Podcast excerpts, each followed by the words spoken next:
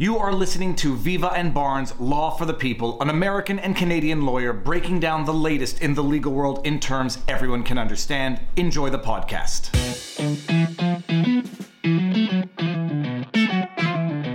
Hello, Indivisibles. I'm here to highlight something that is keeping me up at night.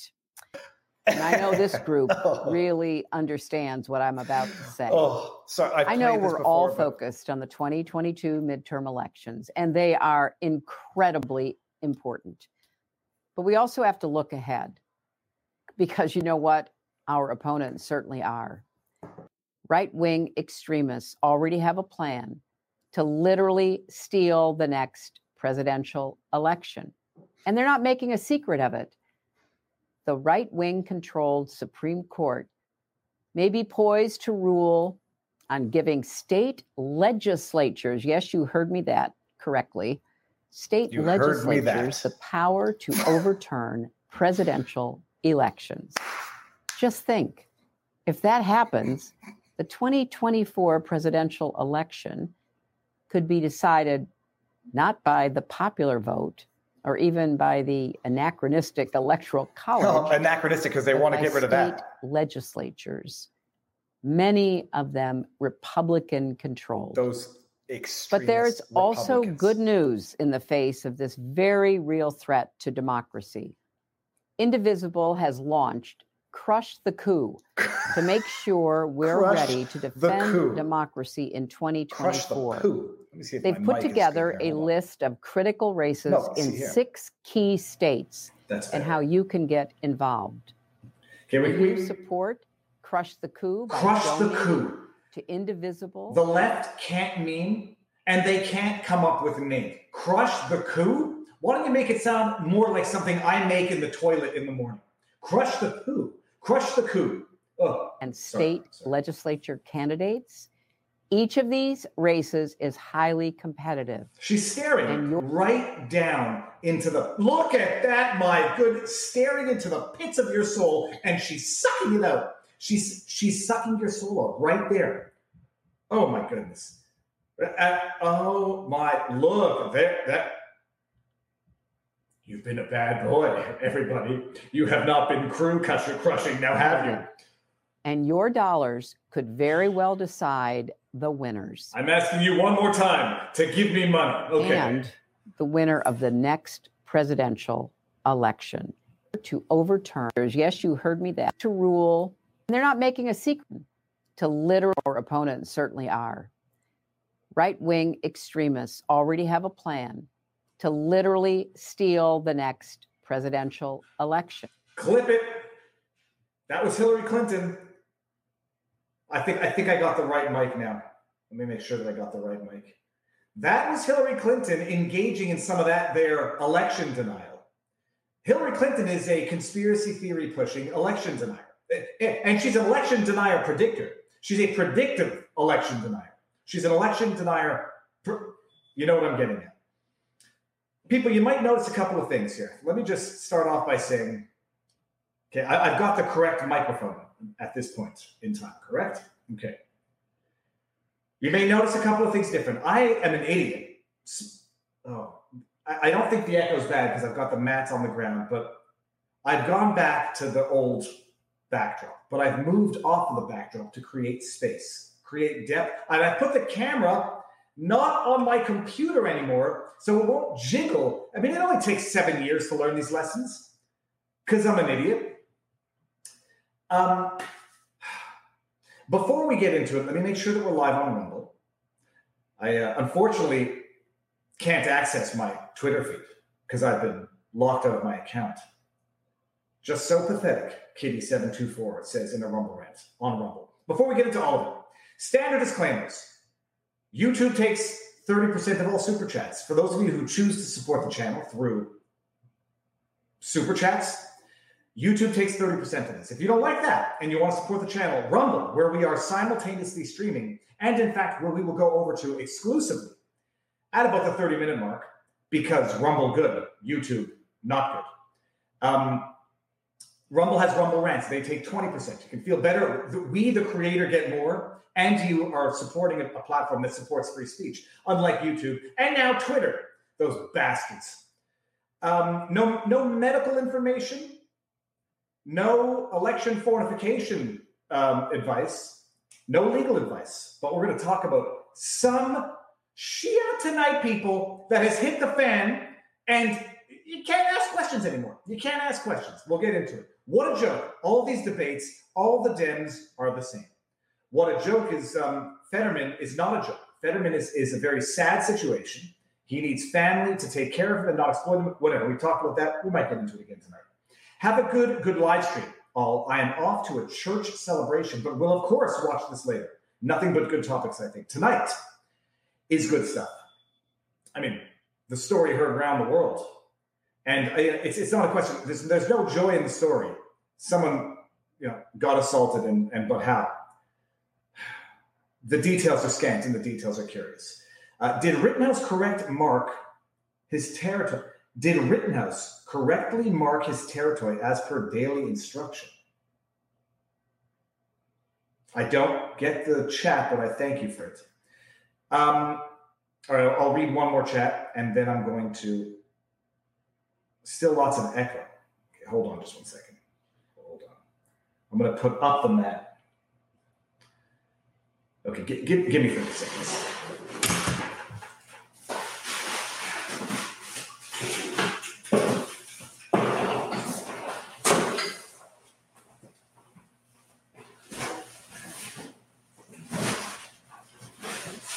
Okay, there we go. There we go. That should be better. We see the mat. Let's just do that. Okay.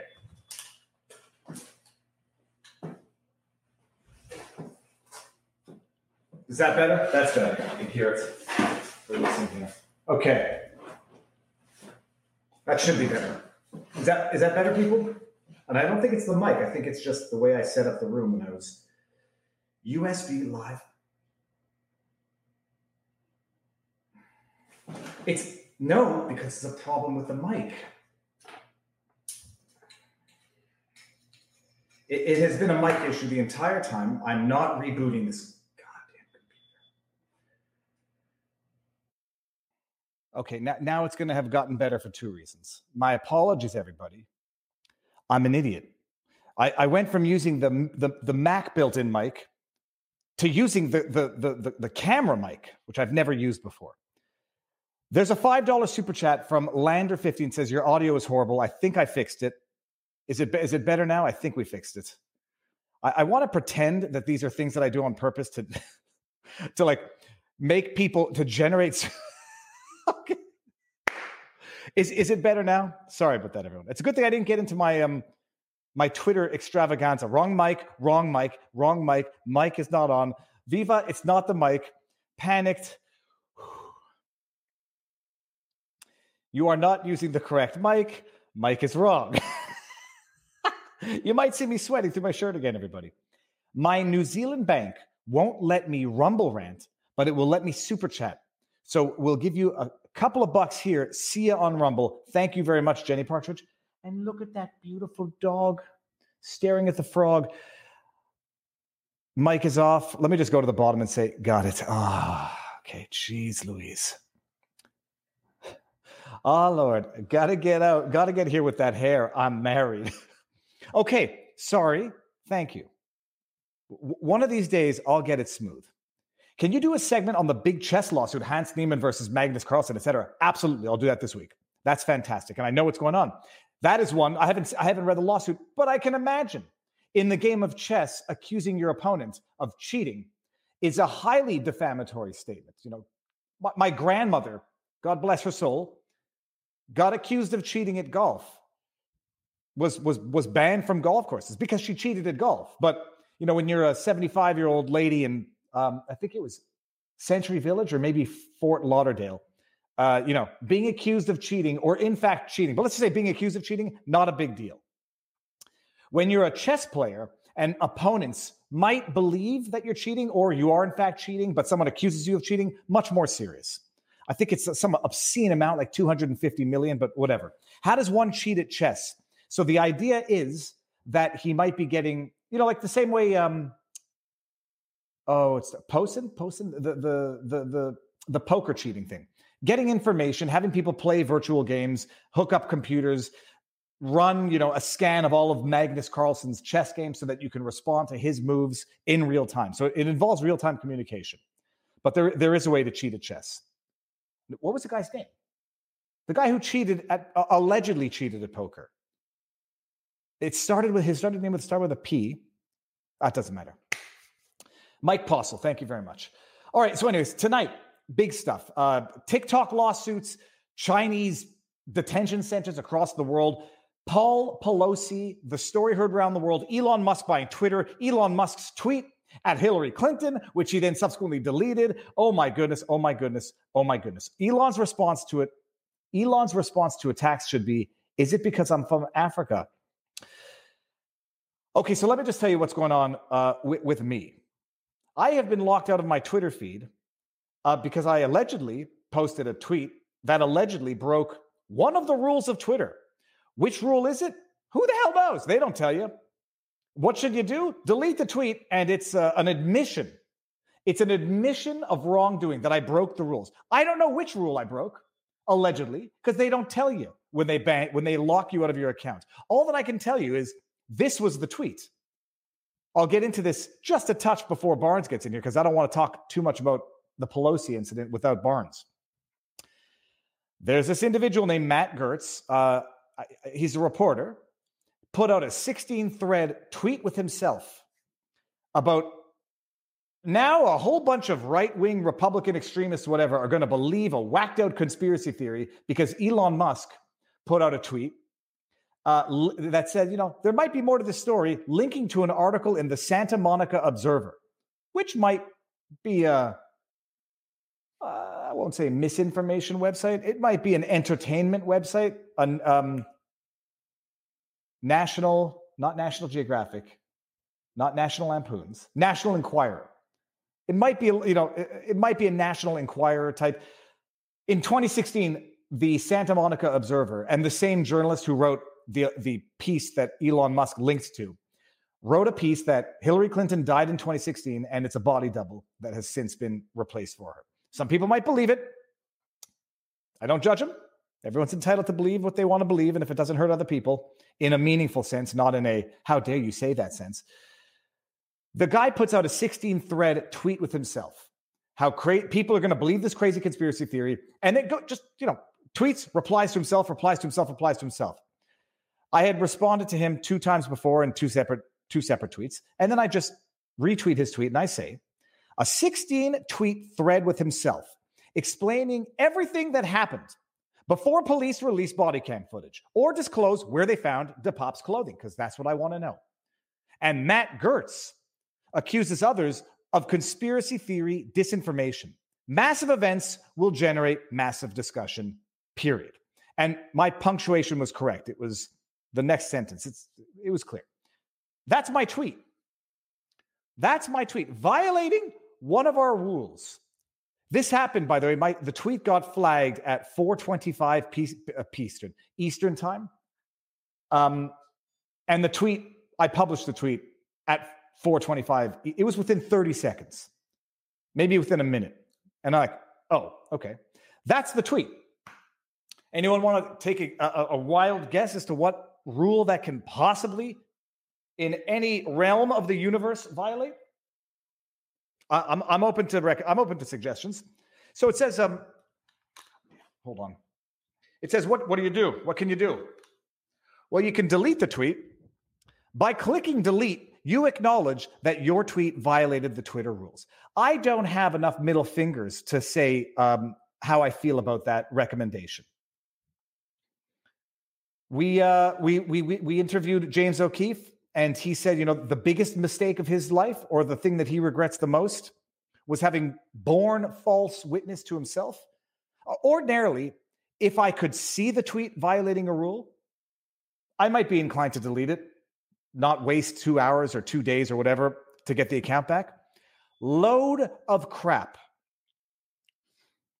I'm not deleting that tweet. I'm not acknowledging that I broke any rules because that is um, something that the powers that be will hold against you forever. What's very interesting is how that tweet, innocuous as it is, because it's it's innocuous. I'm not making any positive affirmations. I'm not making any name calling, harassment, targeted doxing, whatever. It's it's it's innocuous and pointing uh, to the fact that uh, you know, in as much as someone wants to criticize Elon Musk for having shared an article which he might not really have known uh, what the Santa Monica Observer was, in as much as, you know, people want to float conspiracy theories, and I'm saying conspiracy theories, and we'll get into it when Barnes gets here. The idea that, you know, mainstream media within 24 hours, they don't even know where the guy's pants are. They can say that right wing extremists, that this is the result of political rhetoric, right wing, far right political vitriol. Load of crap. Um, I, I'm, you know what? Let's talk about it until Barnes gets here. Paul Pelosi uh, was apparently violently attacked by what is being described as an intruder into his house at two in the morning who broke through a window with a hammer, allegedly, as the reports are currently going, was heard saying, Where's Nancy? Where's Nancy? or is alleged to have said, Where's Nancy? Where's Nancy? Um, Paul Pelosi ends up in the hospital, allegedly with a fractured skull and I believe a broken bone on his arm or injuries to his arm, underwent surgery, is expected to make a full recovery. Um, those are the initial details. Some are calling it an attempted political assassination.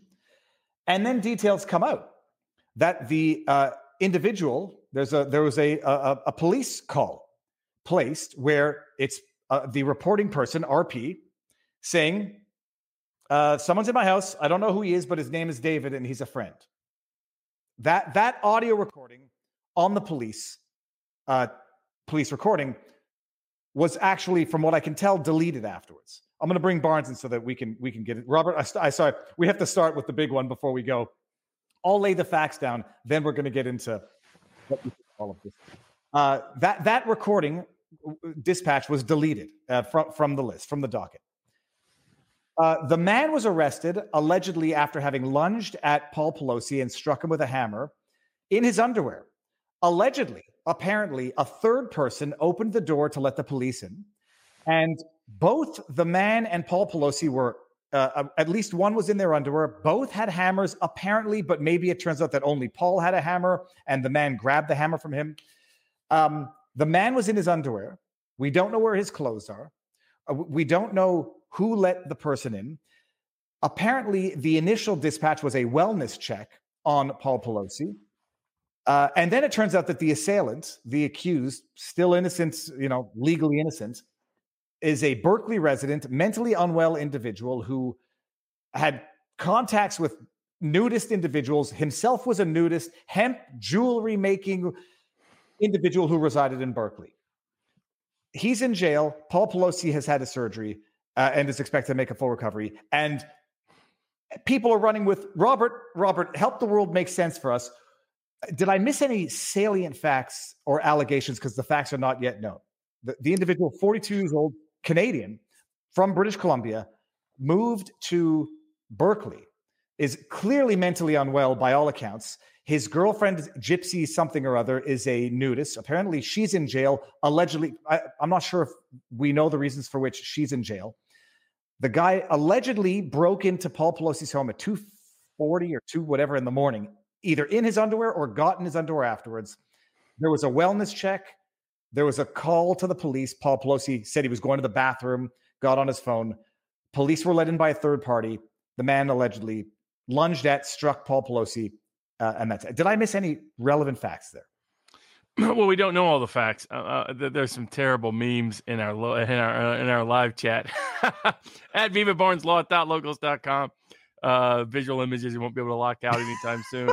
the uh, but yeah, I mean, uh, th- this story smelled like Jussie Smollett's kind of story. In other words, that uh, not saying that Pelosi faked it, it's just saying that the media narrative, the Democratic narrative, makes no sense.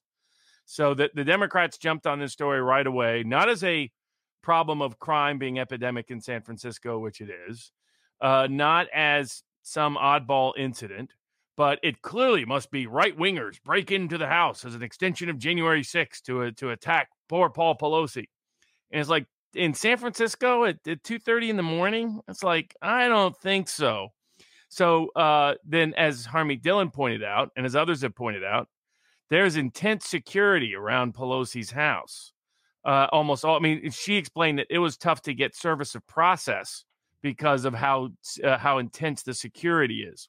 There's been no explanation about that. There apparently is video camera camera footage. none of it has been released or disclosed. There's been contradictory stories out of the San Francisco Police Department. The initial story was that there was a third person present. Now they're saying no, there wasn't a third person present. But I mean, uh, the wellness check thing doesn't make any sense. Why uh, why somebody else would be in their underwear doesn't make any sense. Uh, the the the only f- uh, footage we've seen of any glass being broken is the where the glass is coming out, not going well, in. I'll say what I said about that theory is that I mean, look, I've never broken into a house before, but I can imagine if you smash a hammer through the glass, you can get it pointed through, and then to pull it back, you can pull the window out. I can see that. That I, I wouldn't place too much weight on that. But Robert, for people who are saying uh, in response to the security query, people are saying, well, Nancy Pelosi was out of town. It's like the, the residence is not left unattended, un, unsecured while Pelosi's out of town. I mean, people can do a, a, number of things to a property when Pelosi's out of town. Um, is that a wrong way to respond? Uh, uh, I mean, put it this way there's been no official confirmation that there was no security present. Right. So, um, and, and the thing with the glass is the doors don't even match, right? The talk is that he, he broke in through a sliding door. The doors we've seen photos of glass footage are not sliding doors. So was there something else going on? I mean, all of it, and this is the same Paul Pelosi who was recently arrested for DUI. So the uh, so that there, there's a lot of anomalies with this story. The attempt by the media and by Democrats to try to blame this on on Republicans was it, just immediately, immediately, yeah, immediately. I mean, Bob Woodward embarrassing himself on national TV suggesting this. I mean, what a la- what a lazy so-called investigative journalist. He's always really been a CIA boy, but that's another story for another day. The uh, nothing about the story makes sense. Uh, so. Uh, at, at, least it, uh, the media narrative makes no sense at all. The Democratic narrative makes no sense at all. Trying to blame this, uh, I mean, especially after there, there, there was a Republican that was attacked by that man uh, who admitted he tried to run over him and kill him uh, because of, of politics. That story was buried while this story is highlighted. And the media's willingness to believe this nonsense is just that this is going to be an embarrassing story for the media. Glenn Greenwald was pointing out there's just huge problems. He goes, first, so hold on. So a guy breaks into your house, he's attacking you. And then in the middle of it, he says, Yeah, go ahead and take a bathroom break. And, and Green Greenwald's like, mm, I don't think so. It's it's all for the, the, my number one question and I'm wondering if this is why I got locked out of my Twitter account. Where are his clothes? Like he either is alleged to have gone from wherever he lived to Paul Pelosi's house in his underwear, get through whatever security they did or did not have. And if they didn't have, let them say it, break into the house in his underwear, and then look for Nancy Pelosi, allegedly violently attack Paul. But, you know, Paul is, is so well, sneaky. He says, let me go to the bathroom. Or well, he took his clothes off in the house. Then I got questions. Know, and not only that, it it's not clear when the assault actually took place because at least the police report seemed to suggest that it took place. It was almost like when the cops arrived yeah. that that they're they're they're arguing over a hammer, and that uh, Paul Pelosi has the hammer, then the other guy has the hammer, and then the, the guy he attacks him in front of the police. I mean, n- nothing about this makes sense. Now, San Francisco is a notoriously corrupt town. Pelosi's have extraordinary political influence in that town. So I don't think anybody has confidence that we'll get an honest police report out of this, uh, or that we'll get an honest investigation into this. The uh, but something is clearly way way off. But the political narrative that this was a Democratic political thing is a Republican attack is nonsense. I mean, they were trying to go through his blog and they just decided to ignore all the leftist stuff, all the BLM stuff, all the uh, the, the the nudist camp stuff, all that. There was even instructions apparently by the police to the press not to discuss the fact that he was the, the nudist guy that people actually were aware of. Um, it's everything about this screams something else happened than the than the media democratic narrative coming out of it. And my guess is it'll be something embarrassing about Paul Pelosi. Uh, and I'll say this for everyone out there: like this is a perfect example where one can uh, explain the different spectrum of, of conspiracy theories. Some some might say, I don't know, I haven't heard this yet, that it just never happened. Paul's faking his injuries. Uh, by all accounts, he was legit injured, fractured skull. Mm-hmm. By all accounts, until that in, the hospital, etc. So, uh, what was the? J- j- someone was raising an, not an issue, but questions about the hospital that he went to. Had you heard that? That I don't know about Okay. either. So Um, I mean, it's just a weird. Everything about it's a weird story uh, that suggests something else. Who, Um, and you know, Elon Musk tweeted about it, but and then I guess he took in response to Hillary Clinton. And even though he owns Twitter, apparently he took down his own tweet, and now Twitter's trying to suppress the story. So we'll see how it. Uh, but it just uh, well, this will be a test for Musk. Uh, you know, Musk now that he owns Twitter, this is the kind of story that needs full vetting. Again, an investigative journalist from the leans left, Glenn Greenwald, has said there's just huge flaws in this story. Uh, these are the, the things that require investigation because they're things that just don't add up. How how he broke in doesn't add up. Why he's in his underwear doesn't add up. Why his clothes are gone doesn't add up. Wh- Why uh, Pelosi has the hammer at one point doesn't add up. Why Pelosi's going to the bathroom to make the call before apparently the, the wellness the wellness check is the is the very wellness check one. doesn't add up. None of it adds up. And I guess the the, the call has been leaked, but I haven't lit or released, but I haven't listened to it. But what we know is there's got to be video footage around that home. And Well- why isn't that video footage released yet? Something's on there that doesn't comport uh, with the official narrative. There's a funny one that said all 47 cameras malfunctioned. Case closed. Uh, apparently, the, the cops have body cam footage of the moment uh, the pop uh, attack. And you, you can't tell me the Pelosi home doesn't have security footage. Uh, there's there's little little chance of that. I mean, it's about one of the most secured homes in in America uh, because of her political status and her proclivity for security. So you It's combine the two. inconceivable. But Robert, a lot of people are floating a name around that others might not be familiar with.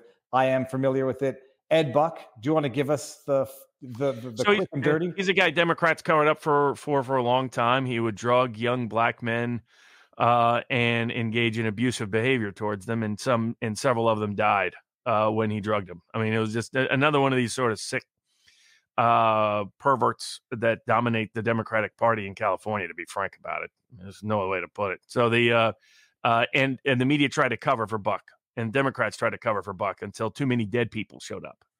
Um, and so the uh, th- that it had it, it was those kind of it has a weird component. It may have a sexual subcomponent. I mean, something about it doesn't add up at all. We will see where it goes. But the, the, the fun, we're going to move over to Rumble soon. But Robert, the other fun of the day. So Hillary puts out a tweet, blames it on rhetoric, right wing extremism. The same Hillary who says right wing extremists are literally going to steal the next election, and then goes on to blame it on the, the Supreme Court justices, implying that they are also right wing extremists, knowing what just happened with Kavanaugh, which was a legit, overt, uh, you know, confirmed attempt. But Elon Musk then says in response to that, eh, there might be some tiny, there might be a tiny bit more to the story, and links an article from the Santa Monica Observer. I suspect, Which, by the way, I'm pretty sure the Santa Monica Observer is a, uh kind of a left-leaning publication. I don't Uh, know, the, the- the, the guy who wrote the article that that that Musk tweeted, I forget his name now, but someone in the chat will know. He had also written an article in 2016 that Hillary Clinton had died, and it's a body double. So, I, you know, I could see either he felt bad that he was perhaps making a joke about serious injury to Paul Pelosi, or he just didn't realize that maybe it's not even worth sh- it's not even worth redirecting people to that website because it might be like a National Enquirer type thing. But he deleted the tweet, which, as I'm finding out now, is a re- it's an acknowledgement that you broke the rules or you did something bad. It's an admission of guilt that Elon should not have done, but maybe he has his reasons. Um, I'm I'm still locked out of my Twitter account, Robert. I, I, I realize I couldn't care less about Twitter, but I'm hell or high water not deleting that tweet. So. Yeah. Um, Robert, before we go over to Rumble, everyone, the link is there. It's, it's get ready to move on over. What do we have on the menu tonight? Bearing in mind, we're just not going to get through all of it. Yeah, yeah. The uh, the Chinese secret police issue that uh, that uh, arose from a uh, an NGO's report. There's some controversies about that NGO, but uh, I put up their entire report. Their sourcing was was Chinese sources, so that'll be interesting to discuss what exactly is going on there. Uh, we have uh, vaccine case updates: Tyson, Pfizer, New York, Italy. we have the a we have affirmative action is going to be up at the Supreme Court. We have uh, First Amendment cases concerning the rights to observe drop boxes. We have the RNC suing Google. We have TikTok escaping responsibility in a way that I hope will get ultimately overturned by the pending Supreme Court cases on the same issue, but it really highlights the significance of, of what this issue is about. I mean, TikTok basically helped kill kids. That's the short answer.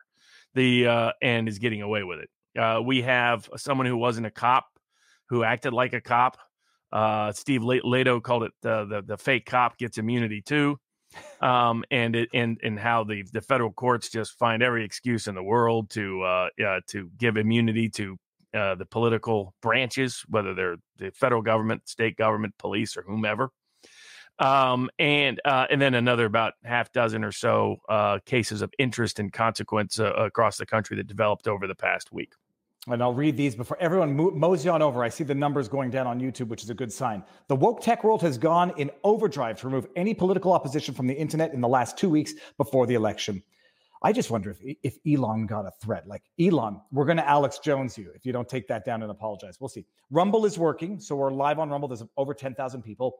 LOL, just five, like when AOC was nearly killed at the Capitol. Where is she? Where is she? She has uh, insights for us on inflation that she gave us this week. Oh. It turns out the government printing currency, printing money, has nothing to do with it.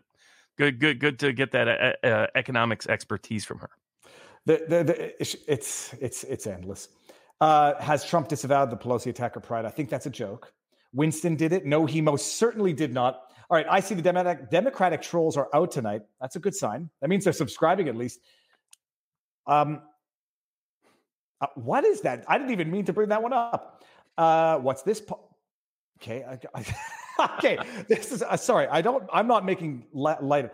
In, I'm more likely to believe this dude is a close but private friend of the Pelosi's. He he publicly they've said he never knew him and never met him before. Though it's not clear to me how exactly they confirm that because my understanding is he's in the hospital and and in, in, in surgery, so not in a place where he can confirm anything at the moment. All right, people, that's it. Let's do it. Mosey on over. There's 6,556 people still here. We should see the number on Rumble go up to 17,000 in a few minutes. I'm going to end it on YouTube. And the first thing that we're going to talk about uh, is the election decision, which I'm going to post a clip to and put it here on YouTube afterwards because we are just talking lawsuits, not anything more. Removing in three. Oh, shoot, I did it too quickly. All right.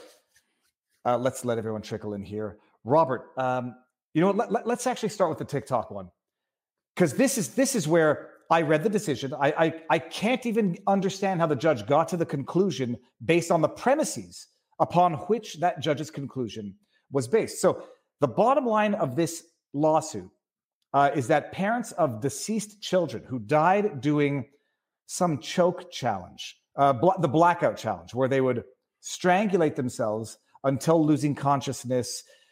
Uh, it's fucking challenge, Robert. I, it, it, it, it, it hurts my stomach to think about these things. And as much as the, the suicide kit story, they do these challenges m- like multiple, I, dozens of, of, of, young people, average age 13 died, some as young as seven, eight. They hang themselves with a rope and, and, and, and die doing a blackout challenge, which is algorithmically promoted to them. They don't know it exists until TikTok, through its AI, actively puts the idea, puts the trend, puts the challenge in front of their young eyes.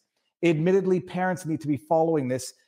I'm proud to say my, my, my kids are off TikTok, by the way. They're onto YouTube stories, which is just as bad, but a little better. Uh, parents sue, and the judge comes to the conclusion that Section 230 immunizes uh, TikTok. The judge acknowledges that it's not a question of TikTok removing content and then saying, don't sue me because I removed it. It's not a question of TikTok attempting to remove um, offending material, but not being held liable for that which they inadvertently or cannot remove in time or whatever. The judge notes the AI of TikTok promotes the story to the eyes of viewers. and then says, but Section 230 immunizes them, so case dismissed. Uh, you know, have I? There, there's two aspects to the 230 immunity, and the judge got it wrong. I mean, terribly. What's your, what's your what's your position, and, and where does it go? So this is uh, goes right to the issue that's pending before the U.S. Supreme Court, which was the origin of Section 230 versus how judges have applied it in the 25 years plus since Section 230. So Section 230 originated because the Wolf of Wall Street was suing either AOL or Prodigy or both because people on their message forums were publishing information he claimed was defamatory. He's laughed and later said, no, it wasn't defamatory. it was all true, just trying to keep the business alive while he could keep going, get get another load of Quaaludes. Um, and so the uh, uh, but it, it enraged people that they that the Wolf of Wall Street was even allowed to sue Stratton Stratton well whatever Stratton Oakmont I believe is the name. The uh, uh, and the Wolf of Wall Street is to the book and the movie uh, I've I've talked with Jordan Belfort, uh, a funny guy, uh, very smart guy. You know, the uh, has has mostly uh, fixed a lot of things that used to be problematic for him after he served his time. But the uh, the issue was they didn't want message boards to be held liable as publishers of information that was published by other people on those message boards. And the problem was becoming me- message boards were trying to edit some of that content prevent obscenity, pornography, stalking, harassment, even defamation, etc. And be, once they took an editorial step, courts were then saying, well, now you're a publisher and you're liable. And Congress didn't want that to be the case. They wanted robust debate to occur on the internet.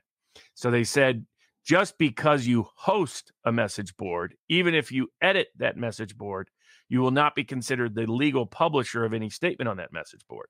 That was it. And, and it didn't go any further than that in the statute.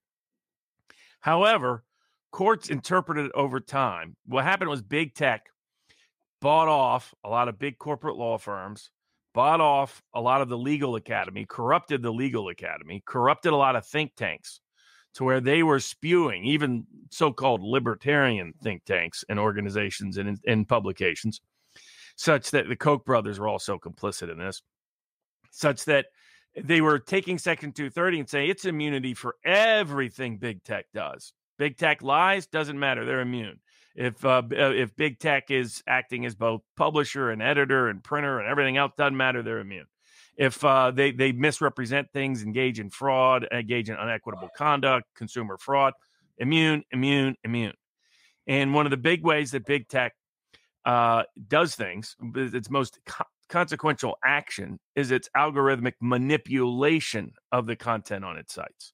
So it deli- uses its algorithms to deliberately promote some content at the expense of others, and it often targets and tailors its content to uh, to particularly vulnerable audiences. So the this is why the the lawsuit up for the U.S. Supreme Court is about how big tech deliberately said who would be really good or who would really be interested in uh, who would be a vulnerable, susceptible audience to terrorism and promoted ISIS videos to them. And it, this is another. Uh, you have Amazon, of course, did it in the suicide kit context, where they recommended the different products to be put together so that you could uh, commit suicide for for often also again underage people. In fact, their number one target group has often been young people, uh, kids, and especially and this is showing up in a wide range of literature. There's a movie documentary called the the I think it's called the Creepy Thin Line. Uh, there's some other ones out there where the engineers who designed a lot of this have come out and said this was a what we did was wrong. This was a disaster. We're seeing it reflected most predominantly with young women. So if the Zoomer generation, for example, has a rate of self harm uh, that is five times uh, higher than the norm. And what's only the only thing distinct about them, for the most part, is their exposure to social media. Uh, it girls, it hurts more than any other group. And so here, what TikTok did is there was somebody who was promoting something that could it could and often did cause death. And TikTok not only promoted it algorithmically, but promoted it to the most vulnerable, susceptible audiences. In this case, young kids, uh, children, minors. And they knew they were doing this and uh, and often like with Amazon and the suicide kit case, like uh, the social media, both Google and Twitter, and the terrorism cases, uh, like as it happened in the child pornography context, they they are warned about this and they still don't fix it. They still don't remedy it because their profit is driven by eyeballs, by manipulating audiences, even if it's uh, a bad moral thing that they're doing. And they've been held uh, immune because of Section 230. In the case before the U.S. Supreme Court, it's like this is way. Justice Thomas raised this two years ago. He said, "Hold on a second. Section 230 was just supposed to be publisher immunity. It was not supposed to interpret every single thing they do as publishing. That you know, algorithmic manipulation is not them being treated as a publisher for third-party purposes. These are all different actions. These are go beyond what the intention uh, was." Uh, same with their censorship and, and other activities. And we'll talk about the, you know, how Google's manipulating Gmail to suppress Republican uh, election participation in this election, as an example. The uh, so the what the court got wrong is the court, but the, what the court did is what a bunch of courts have been doing.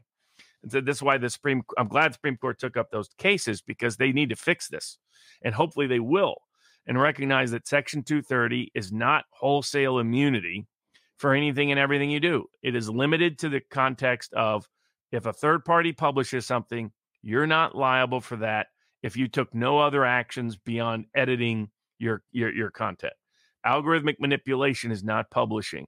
Uh, the that not within the meaning of Section 230, and and that's this case reveals how severely damaging it has been. But it's a reflection that the judiciary became co opted by corporate counsel. A lot of them come from big corporate law firms, by the legal academy. A lot of them look to what the legal academy says about legal issues for their interpretation of information and and and uh, statutes, et cetera. The, the think tanks.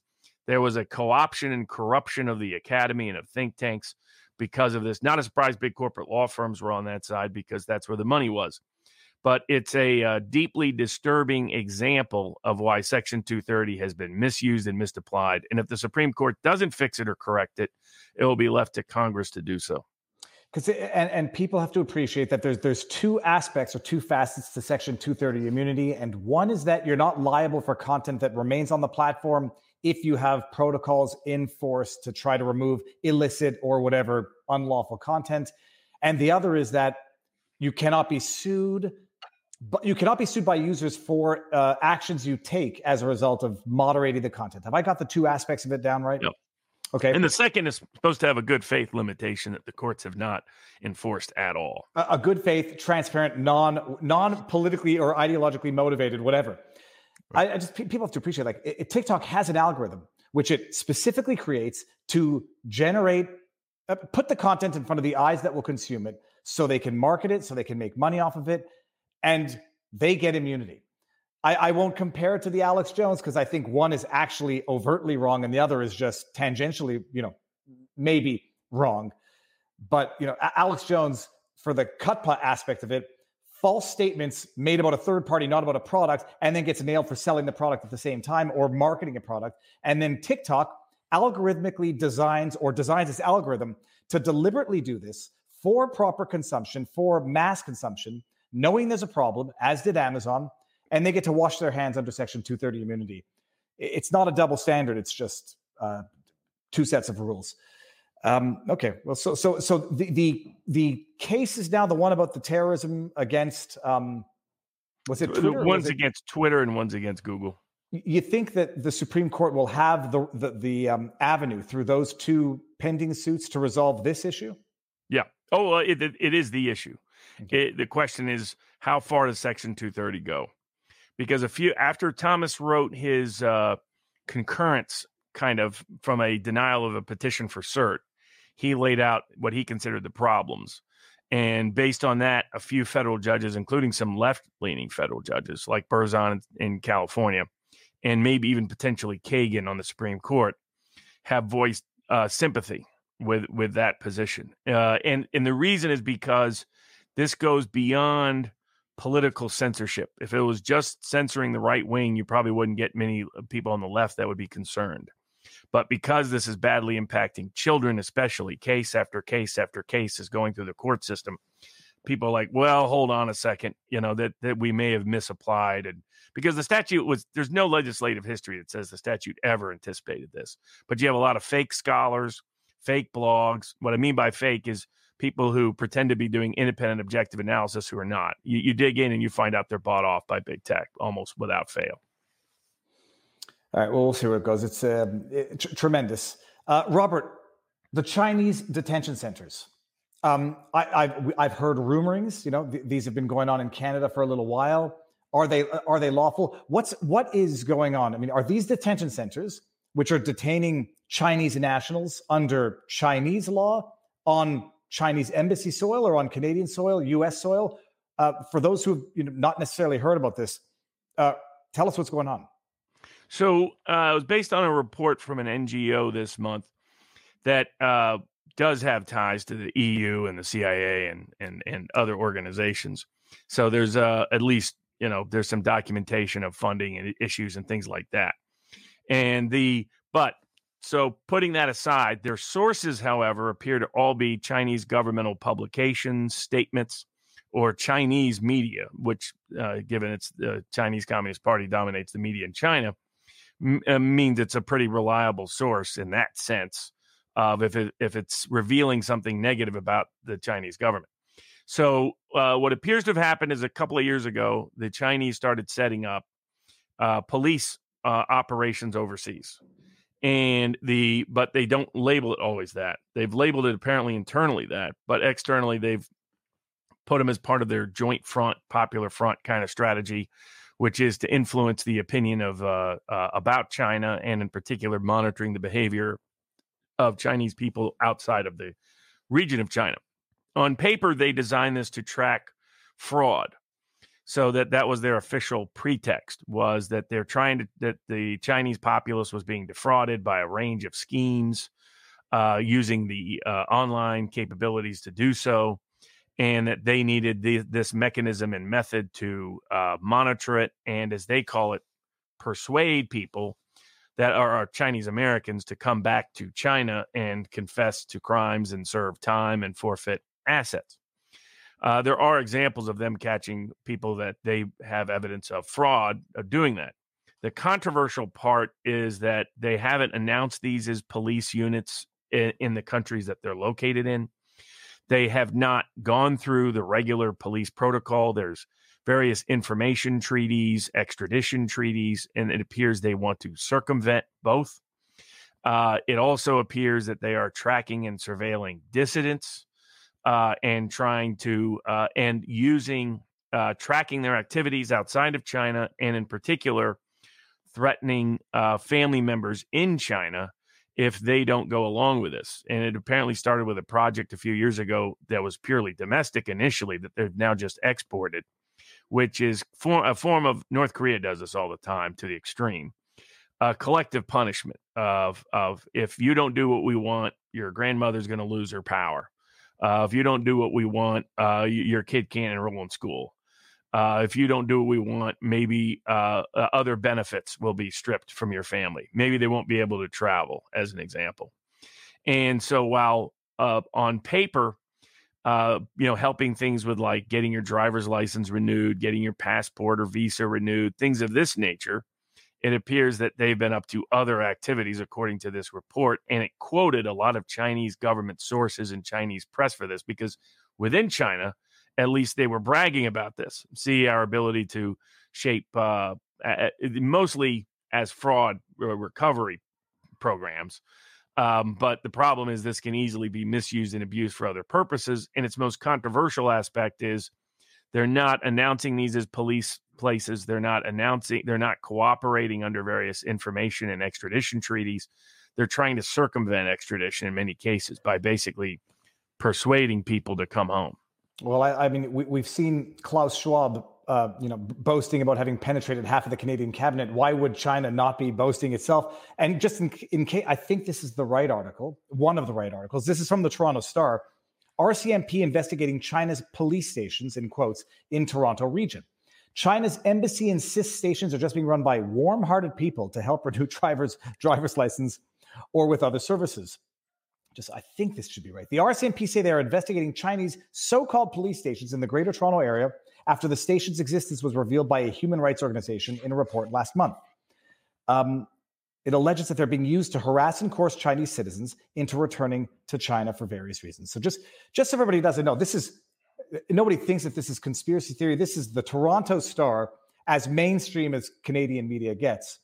Yeah. Um, I mean, the timing is a little bit interesting. So, China, those who support China uh, allege that this is part of an ongoing Western effort to be anti-China because of uh, hostility to Xi in some of the West uh, by the George Soros crowd and others, and that's their uh, uh, and and that all may be true too. The timing is a little bit peculiar in a certain sense, since apparently this has been active for four years, but it doesn't change the fact that Chinese sourced information and Chinese sourced uh, disclosures uh, say this is exactly what's going on. I can't get into it in detail, but I represented somebody years ago that was a, a, a Chinese citizen and a U.S. citizen the uh, who experienced exactly this. Uh, there were allegations against him in China, there, uh, and he was persuaded to return to China.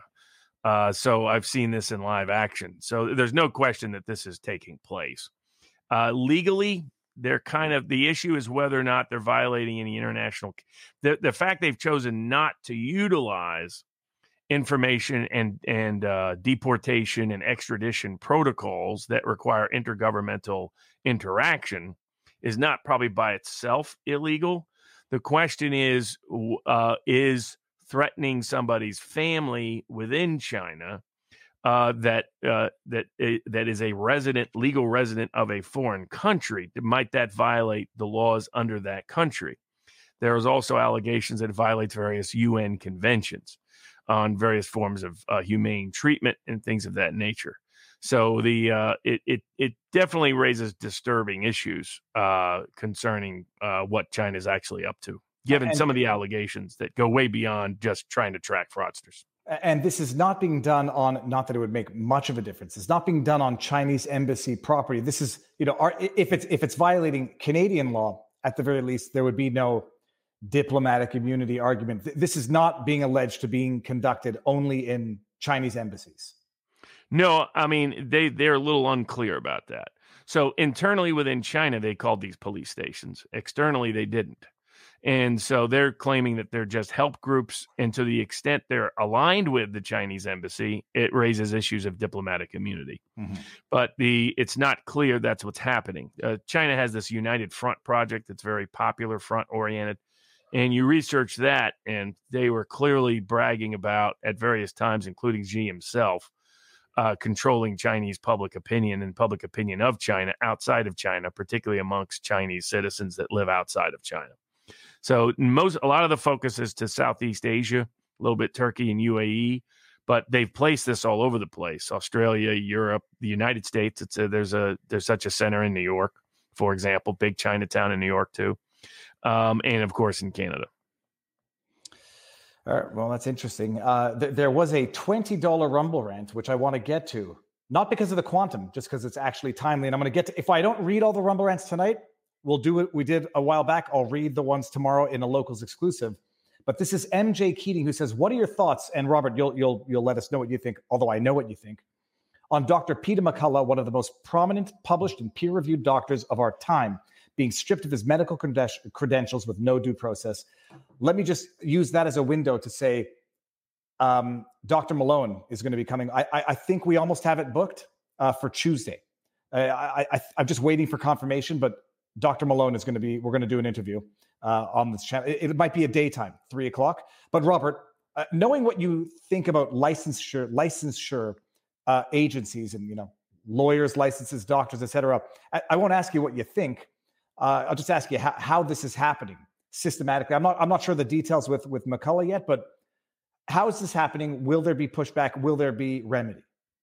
So I, I, think there's a suit pending in Texas, if I recall correctly, that we previously discussed that has implications here.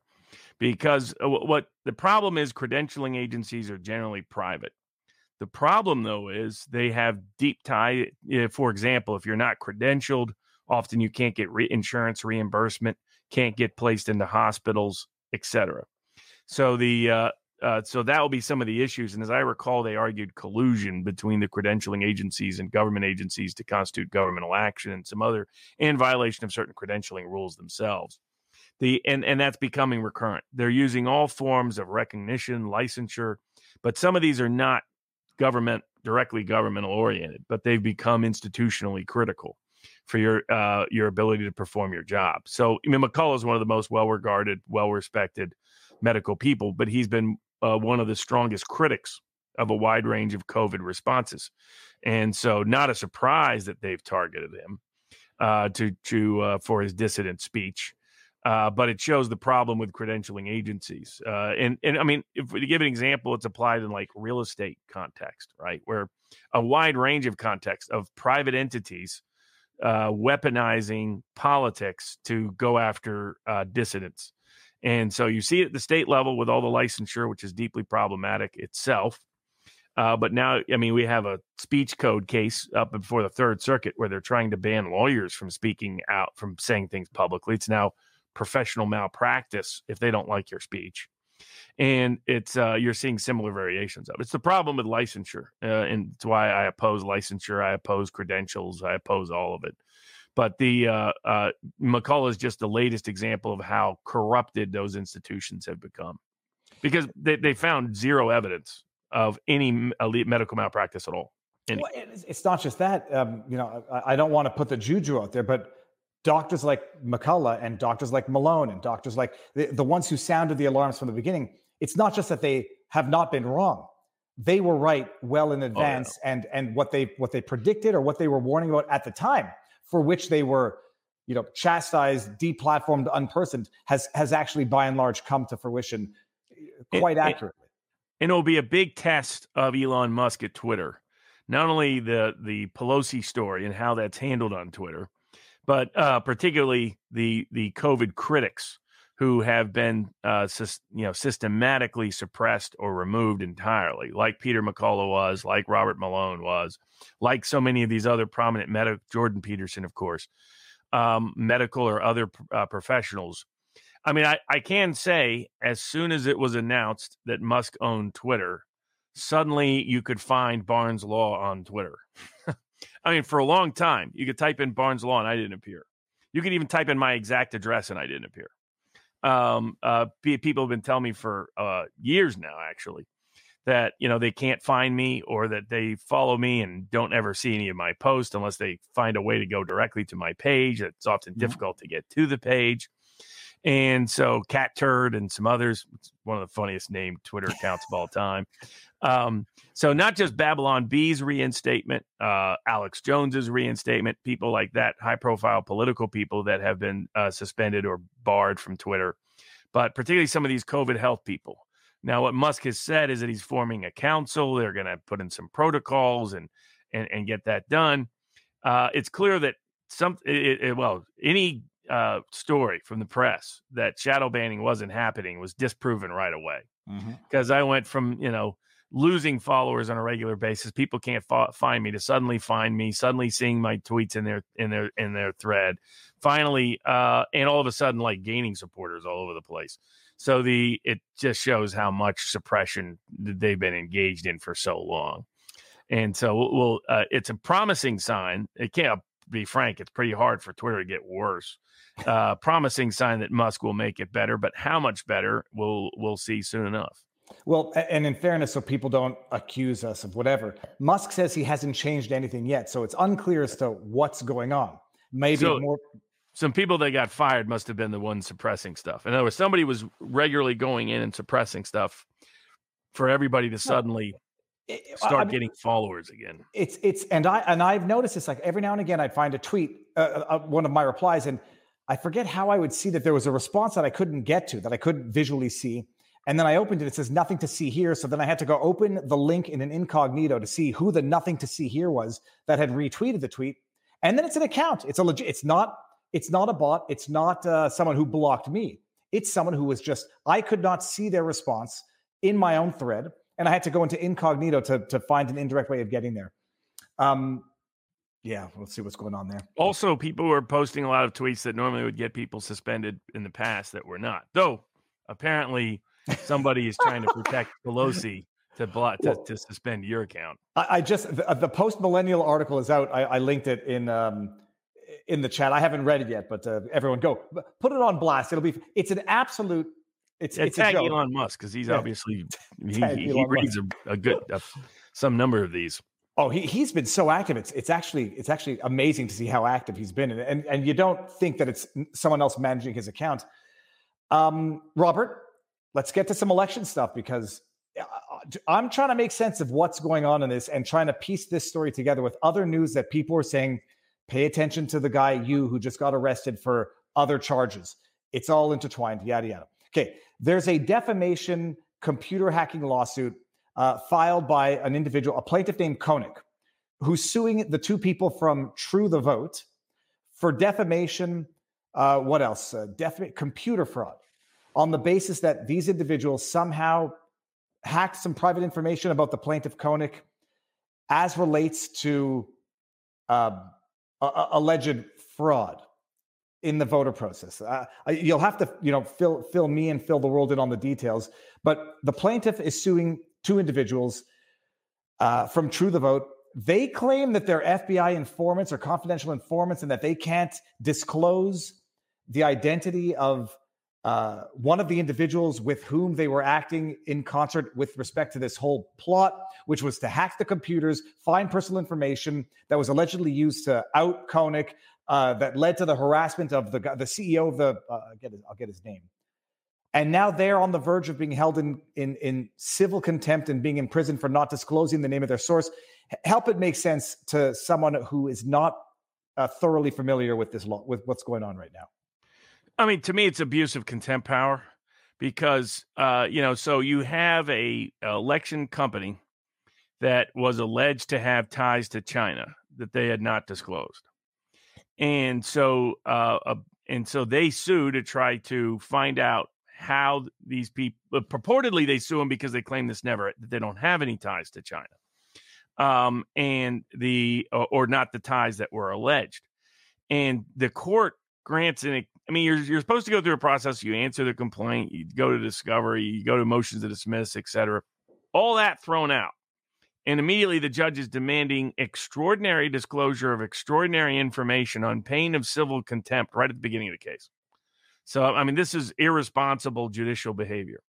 Uh, this is an old Reagan appointee, is the judge, and uh, senior status. He actually said there's no higher security status. Apparently, according to published reports, there's no higher security status than a federal judge. Really? Uh, Is this the same federal court system that just said they can't take a look at, and no other federal judge can take a look at those super secret classified files the uh, the Fed stole from Trump? I mean, see how hi- hi- hypocritical this is? How completely contradictory this is? I, I read that where I, I did not know that judges had clearance. In, I mean, am I wrong? Do, do they have? He clearance? doesn't. He doesn't. He, uh, there, there's certain circumstances where he has it, but to say he has the highest, no. And if that's the case, then did the 11th Circuit lie? Did the uh, did the special master lie? Because that's a long-standing, uh, that's a FISA court judge, special master, who said I can't look at anything classified. So who's telling the truth? This federal judge or the other federal judges? Because one of them is lying, flat out lying. Let- let- it let tells bring- you a lot about, sadly, federal courts Well, let no, me no matter who appoints them. A lot of them are, are, are just not reliable. Well, so th- th- this is this is the lawsuit that's that's currently underway. Is according to the defamation and computer fraud lawsuit, Konnech filed. That's the plaintiff. Uh, the Chinese American CEO, and this is what now I understand what people were emailing me about two weeks ago. Uh, the founder, Eugene Yu, and his family had to leave their home due to threats from True the Vote supporters after Phillips and Ek- uh, Engelbrecht, those are the two defendants who work for, who are for True the Vote, worked with Dinesh D'Souza on 2000 Mules, spread lies at events and on podcasts. The company is a vehicle for the Chinese Communist Party to manipulate U.S. elections. Allegations of a lawsuit, YouTube overlords. The same day Konnech sued, Hoyt, that's the judge, issued a temporary restraining order directing Phillips and Engelbrecht to identify each person involved in taking Konnech's data. That's on the substance.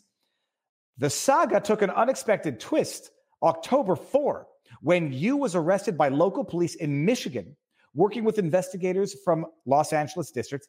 And what was his his business was fraud, I think. Um, Well, well, it turns out he does in fact have voter information located in China, which purportedly he said, which I guess he swore under oath previously he did not.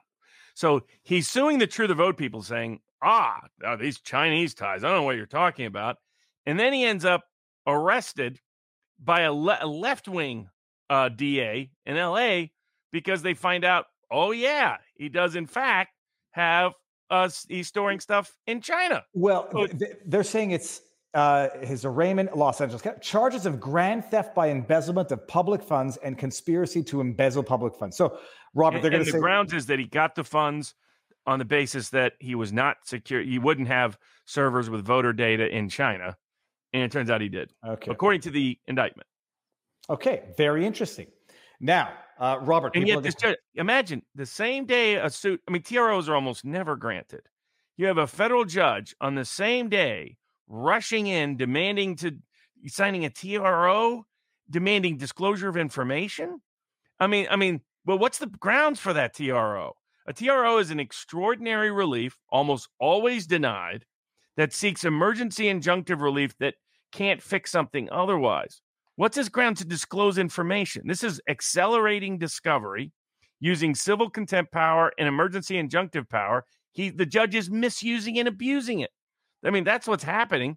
The I mean, it's extraordinary. This eager rush to help someone who is a criminal, uh, uh, an accused criminal at this point, who is in fact apparently engaged in questionable conduct concerning China and our election data, and and the federal judge is eager to cover up for him and say, who is it? Who is it that's ratting these people out? Who is it that's disclosing this? That this was not a fair grounds of a TRO.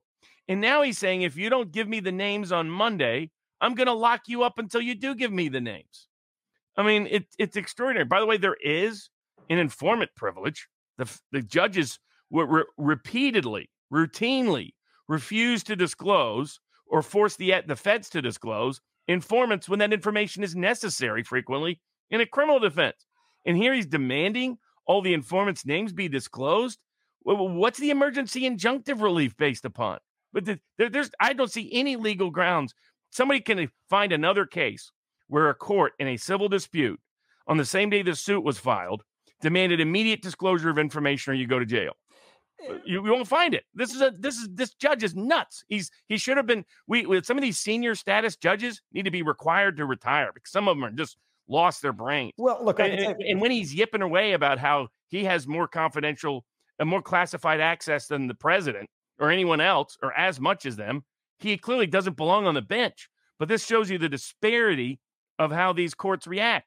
If you, uh, you know, uh, for certain institutional interests, they rush in. For major whistleblowers, they rush to attack. It, it's very revealing and very disturbing how this case is unfolding. It's just nuts. I have almost, I very rarely, the only time I've ever seen anything this crazy is very, we saw variations of it in the Alex Jones case. It's a similar kind of dynamic. Once these courts get used to abusing power, they're going to keep doing it, keep doing it. It's going to be a green light for all of them to do it. And I just want everyone to know that Robert is not making this up and that he's not inaccurate, nor am I. Hoyt, the judge, pointed out that as a federal judge, he has the quote highest security clearance of anyone in this country. I mean, that it No, he doesn't. No, he does not. and said Engelbrecht and Phillips must divulge the man's identity. Or- the, Again, if he does, then the 11th Circuit lied and the special master lied. Somebody's lying. Somebody's wrong because the special master in the 11th Circuit said, no, no, no court could look at this. It's it's the feds say classified. And this judge is saying, I can look at anything. I have the highest security clearance in the world. Robert, Somebody's wrong. Are are the two defendants? I mean, they're from True the North, and I don't know if you know this or if if, if you do. They're the basis of the 2000 Mules movie. Their their Oh. research. But are they FBI? Were they confidential informants for the FBI, or are they? Is that question? What they're saying is that they are part of a FBI that they have been providing information both to the Arizona Attorney General uh, and other law enforcement authorities, including the FBI, as to election fraud issues. And so now the Arizona Attorney General, oh, I, I, I told people that guy was a fake. I've been in front of his wife, who Trump foolishly appointed a federal judge, not a, a federal bench, not a, another, not a good judge. And uh, he lost, thank God, to Blake Masters in the primary. And he said, oh, he's going to get to the bottom of this election fraud. Instead, he is trying to sic the FBI and the IRS also on the 2000 Mules people. So the that tells you, I mean, I mean that. So what's going on is they've made out serious allegations that 2000 Mules took off, and every and and the institutions including Republican institutions, are enraged at the success of this. And their response is to try to suppress it, to try to go after people reporting it, to try to attack the people who are doing so, and weaponizing the legal system as part of that process. The uh, uh, how a federal, uh, yeah, said uh, this injunction makes no sense. This uh, this uh, demand of disclosure uh, under pain of contempt makes no sense. I've never seen this happen. Uh, the it just shows the it, and people can go out there and try to find another analogous case. The I would love to be able to file a suit and say, Judge, make him give me all the key information I want right now, or put him in jail. we, we we don't do that for a reason. Um, but you know that this is I call kind of the Alex Jones case disease. Courts are just starting to get more and more assertive at just ignoring the limits on their authority. And uh, and it, is it really a coincidence that the two people being targeted are the the prime people behind the most popular movie questioning the election? And is it also a coincidence that they're coming to the defense of someone who's now been criminally charged by a left wing prosecutor for uh, acti- criminal activities related to the exact substance of the allegations they were making? You'd think a federal judge would be like, hold on a second. Maybe I kind of missed the boat on this one. Nope, not this guy. His arrogance exceeds his competence by a long mile. And Robert, I'm going to read two Rumble rants because one is on point. Kitty724, $2 says, Love the way you speak the truth, Robert. Uh, yeah, it's, uh, and I'll, I'll, I'll read this one. It's a joke. I read where Paul asked David, Is that a hammer in your underwear? Or are you just happy to see me? The jokes are starting too early. There's a man who's injured, uh, but the story doesn't make sense. All right. Um, let's say uh, talking about you know senile, uh, potentially um, mentally unfit judges, to uh, the family of a deceased former football player suing. Uh, who's she suing? I forget the name now, but it's it's uh, it's an institution that I'm not all that familiar with. The NCAA, because I'm Canadian. Um, but a former linebacker's family is suing the NCAA, alleging that uh, her husband's death at the age of 49 from what was subsequently uh, determined through autopsy to be CTE uh, brain injury, allegedly resulting from repeated concussions, uh, became a known problem at some point in time. They're alleging that the NCAA failed to take measures to protect the people they were supposed to protect, that they've exploited them, um, that this death was therefore their fault. There hasn't been a, uh, uh, it was only the lawsuit, right? There hasn't been a decision in this. Yeah, correct. So, uh, I mean, she, suing on the basis that you know repeated concussions has now been determined to cause brain injury. Uh, it led to substance abuse in this individual who died of heart failure and you know, other issues on New Year's Eve 2018. Suing the NCAA that they knew and did not take protective measures for it. Robert, what, I mean, what's your take? I've read the I've read the for and I've read the against, and I've I'm inclined to think the against the you know the, the for the dismissal of the suit or the for the failure of the suit is the stronger argument. That being cte is only has only been recently discovered or recently determined right. to be a thing. It can only be determined through autopsy. And so it's not something that can be diagnosed in real time any in, in any event. Um you know he died of he was a alcohol and drug abuse that was ultimately what did him in. Whether or not that was a result of self medication, uh, what do you think? Stands a chance, uh, snowball's chance in summer, or no?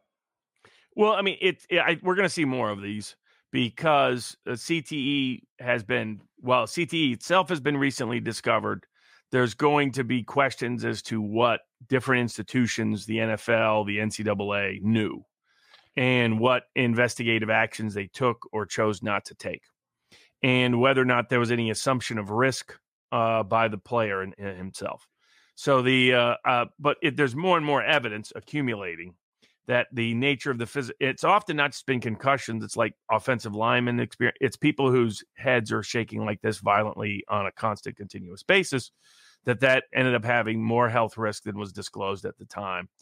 Um, and so I, I, think the case is very uphill because courts are going to be un uh, not likely to allow the cases to pursue. It depends on the nature of the allegations. Can they sufficiently allege the NCAA knew of a substantial health risk that they took no action to remedy, and then uh, whether or not he assumed the risk by the nature of the of playing and uh, and all of that. But I think what we'll continue to see more CTE cases through the system, and we'll see how they try to resolve it uh, it, there'll be the legal side and then the court of public opinion side as to how to. Uh, they've tried to fix this in the NFL a little bit. Uh, famously, this year they had a, a Tua quarterback for the Miami Dolphins. They appears to have played when he shouldn't have, and behaved very erratically when he was out physically out on the field. Seemed to collapse uh, on the on the field effectively, and so there's more questions about it. It's where the balance is. So your your football fan, some of your football fans see this as uh, an attempts to just destroy the sport of football. Uh, others see it as a concern that the NCAA and the NFL ignored in uh, looking for profit over player health and well being. And uh, we'll see it played out both in the public policy arena, political arena, and in the legal arena. But I think all the cases legally will have difficulty because of lack of clear information that someone can allege that they knew at the time in which these uh, players suffered these particular health consequences. And I would, I mean, especially in this case, you're going to have things like actus novus, where, you know, okay, fine, even if he had CTE, which is chronic traumatic encephalopathy, which is, you know, it, it can cause things like alcoholism, drug abuse, criminal behavior. It basically, your brain just doesn't function correctly. And it, and it can trigger a wide range of what look like irrational. Like if we've, a lot of people seen some of these NFL people kind of go nuts later on in life. Well, it may have a medical explanation. Mm-hmm. All right, we'll see about that. Um, uh, speaking of uphill battles, Robert, but before we do that, there's a good question coming from Pool for You. $10 Rumble Rant. Elections coming up. How do I research judges coming up for reti- re- or retainment? Uh, mm. Unfortunately, there really isn't many good. I don't know of any good source at the moment. So you can try to just look up that individual judge, Google, see if anything comes up. There's a site called Robing Room uh, that does some anonymous uh, uh, contributions of people reviewing judges, but even that has limits and it's not used that often these days. So it often doesn't reveal a lot. So it's it's pro- it's a space where there's probably a need for uh, independent judge reviews to allow people that have been in front of a judge to comment on them anonymously in a politically protected way. The uh, uh, and things like that uh, because there's very little information out there about judges typically. The places where you get most information is a contested state Supreme Court race. Uh, where those are elected, you tend to get a lot of uh, you know information by both sides politically what they think. But a lot of judges, there's uh, not a lot of meaningful review of judges in a way that I think would be necessary to make an informed judgment.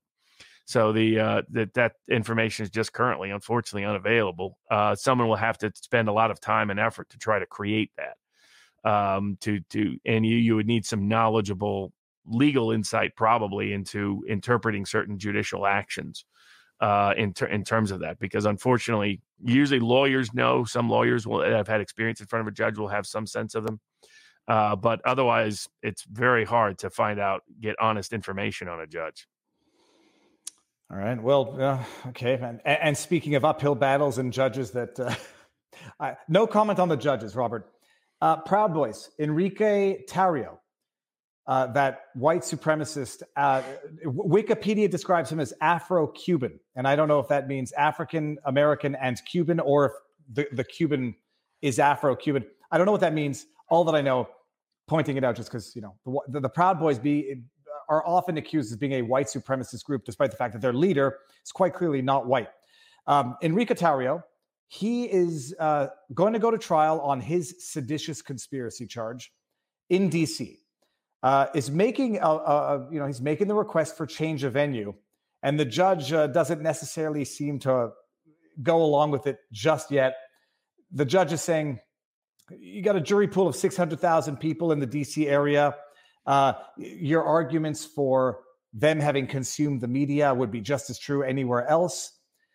Uh, Enrique Enrique Tarrio's side of things is saying it's not just media consumption. These people lived through the incident. They are victims of it in every sense. Road closures, uh, day in day out security, news issues, et cetera, et cetera. And the judge says you have an uphill battle. Robert, are, are, we are we done with change of venues in America now? Is, is uh, well, I mean, I, I see two different, well, three different issues. One is all of these lawyers really need to use the benefit of the polling that Richard Baris, People's Pundit uh, has done. He's done polling on this precise question, and there is a massive, massive disparity on preconceived bias between the DC jury pool and any other jury pool, frankly, in the country. And so, in particular, I think he compared DC and Virginia. So the uh, uh, Virginia is a Democratic leaning state, but what you have in DC is 80% or more presumed guilt. You have way less than half everywhere else. So, but but unless you put that information in front of the judge, you let them get away with saying gibberish and nonsense like this.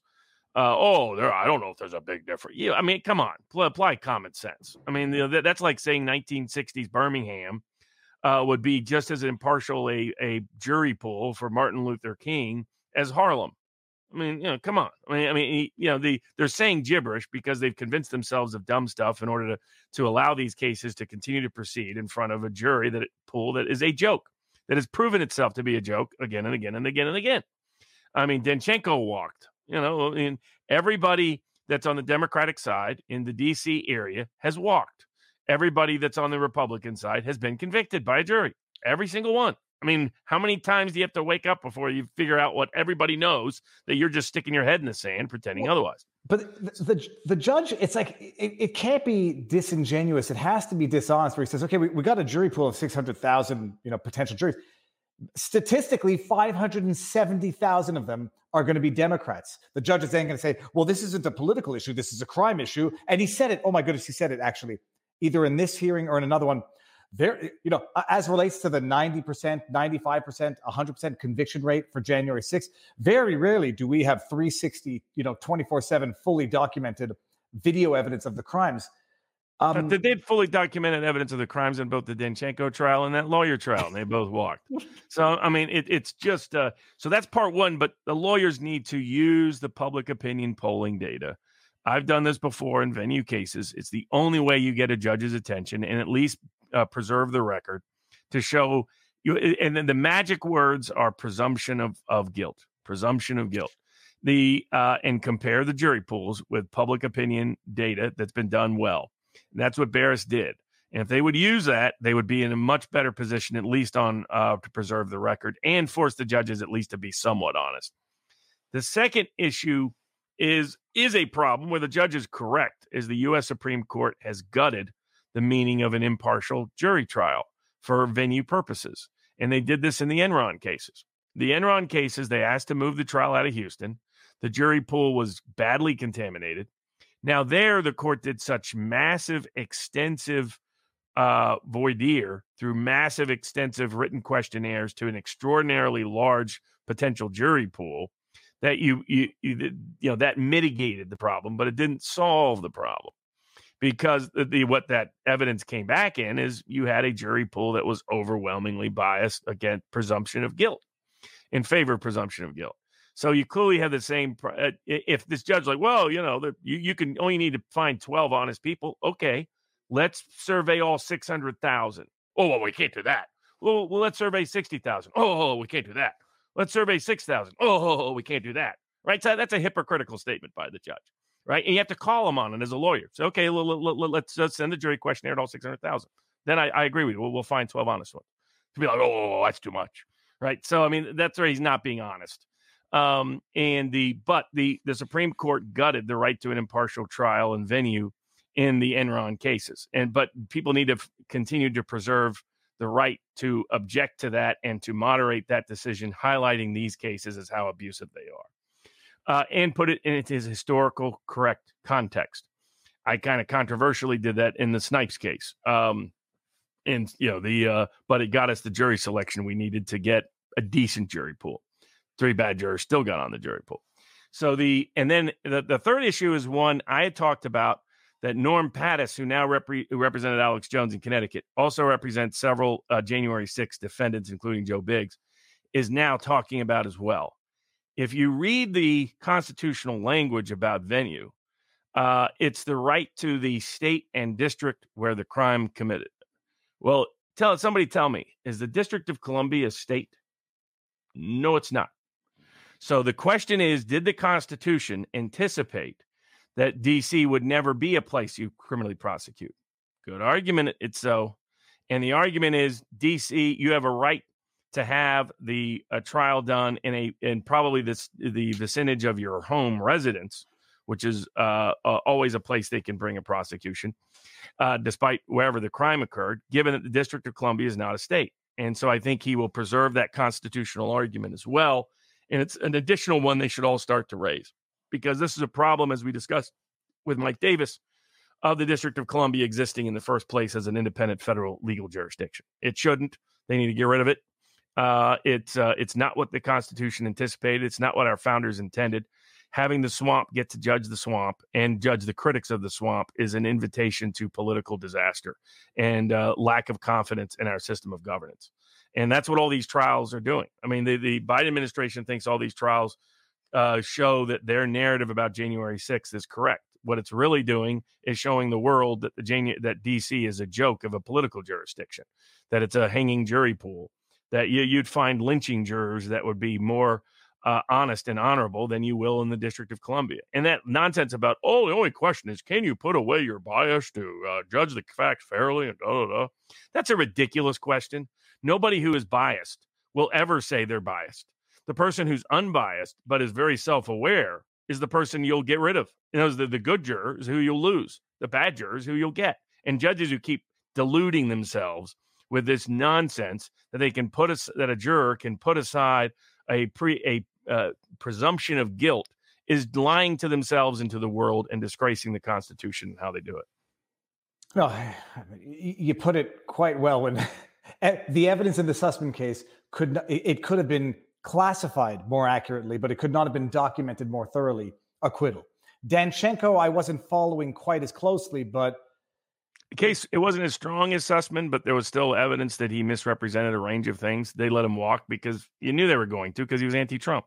I think that was in Alexandria, or when DC. Uh, it was Virginia, but it was DC attendant, uh, and and that's the problem. Yeah, you, there's just no way you can get him. Again, it's like expecting a fair jury in To Kill a Mockingbird, and and that's what they have to start. Advocates have to start comparing. it. Judge, you, you want to impanel a To Kill a Mockingbird jury. If if that's good with you in the Constitution, so be it.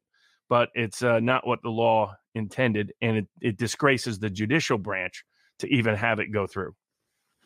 Oh, Robert. Um, okay, that, that, so we'll follow that. But Enrique Tarrio, he's not getting a change of venue unless something miraculous. They haven't. They they've denied every single one. They, yeah, they, they refuse and, to grant any. And it's the judge who presides that that denies her. Like, is there any? I'm going to ask a stupid question. Is there any financial incentive? Is there any professional incentive for the judge not to give up the file, other than no the case itself? No, it, it it's just that. Uh, it's a deference to the government is what it is because again the government effectively picks venue right? They could have they could have prosecuted all these people in their home venue. They've chosen not to prosecute any of them in their home venue. Mm-hmm. tells you everything you need to know. All right now sean anqn and i don't know if that's about a non but whatever. two dollar rumble rant but I, it's a, it's an interesting question and it reminds me of something we i wanted to discuss last week. Curious to know in the case of vax injury can't you sue in their private capacity also regarding judge overreach, what are your what are your thoughts on a color of lawsuit? Thank you both for this. I'm not sure what you mean by the second part, but the, the first part, Robert, and this will just bring us back to something we I, we I wanted to discuss last week. Do you have any um, uh, any opinion or any knowledge on the CDC adding the Rona jab to the schedule of recommended vaccines for you know for children? Uh, I think it was Greg Price. I'm fairly certain it might have been Schellenberg. A number of people in their Substacks. Uh, Al- Allison Moore had a guest saying the reason that they want to add it is so that they can get permanent immunity, whereby any vaccine injury has to go through the government program. And in order to get that to replace the emergency authorization use immunity, it's got to right. be recommended by the CDC to go on the, the, the, you know the updated schedule. Do you have any exactly. knowledge of that? Yeah, yeah, that's exactly what it is, and and, and it's why they've all played all the games they have. So th- it's the reason why they've never had the biologic licensed one available for forever, right? I mean, it's been approved for over a year, and my understanding is that what's being given to people is still the emergency use authorized one, and the reason is for legal liability purposes. That as long as they're under the PrEP Act, they have complete immunity, and they don't want to go to uh, being outside of the PrEP Act, it being the actual biologic licensed approved vaccine uh, until they're on the kids list. and now they're on the kids list. Now they can release the biologic licensed one because they have uh, immunity under the childhood vaccinations law of 1986. And so the uh, that that that's exactly what it is. I mean, and it was lazy incompetence by the uh, CD. It shows how what a joke these institutions are. I mean, not only have people figured out that our so-called leading thinkers are not leading thinkers at all uh, throughout the pandemic. I mean, there was a big meta study done by no less than you know Johns Hopkins in part that concluded every lockdown measurement uh, was it didn't produce anything, and in fact, if anything, produced net negative effects. Yeah. Um, I mean, and they went through all the studies and all the details, and yet all our so-called experts all around the world went along with it. As they pointed out, at one point, every country except a tiny island in the Indian Ocean did it at some point. Every country, and you have to ask why. I mean, the uh, it, it tells you our public health authorities are completely broken, um, and the CDC is the ultimate example of this. And the the, the fact it was fifteen to nothing. I mean, you you have it, especially at this point.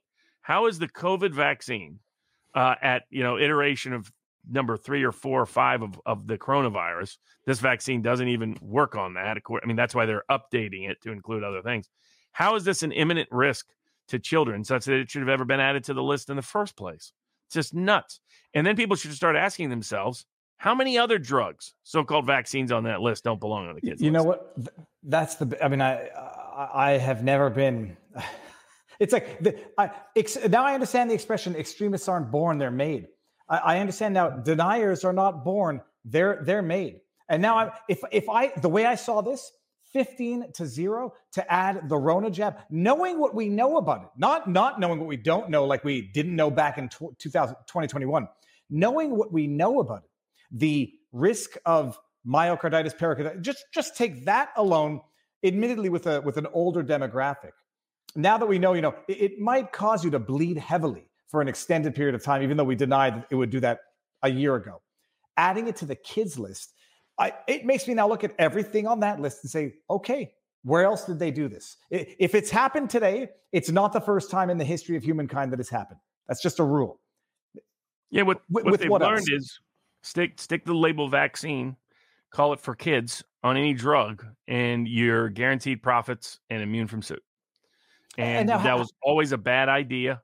And now we're seeing how e- they're so accustomed to all we got to do is just stick this label on it, and boom, we're in magic land. And it's it's why the, the law should be reversed. There should be no immunity for drug companies ever. Period. End of story. Uh, regardless of what the so-called drug is, and the and that's especially true here. Um, I mean, it, it's just revealing. And so uh, we'll see. I mean, I had a response uh, this week that we filed, Warner Mendenhall and I, on behalf of Brook Jackson, because the U.S. government had made the extraordinary action to file a request uh, in agreement with Pfizer to have the the the case that goes to the heart of all of this uh, dismissed, but they didn't seek dismissal themselves. Um, and what it appears is that there's a conflict between the Biden administration and the local U.S. attorney. Um, that because why didn't they just move to dismiss then? Because it, suddenly it's not legally sufficient. And throughout their brief, they make contradictory claims. The U.S. government does, and so it, it's just a desperate effort to make sure this case does. I mean, again, just doesn't get to the discovery stage, right? The court still, if if we don't prove it, the court can dismiss it summary judgment. And if we're wrong on it, or and if our evidence is not persuasive, a jury will so find.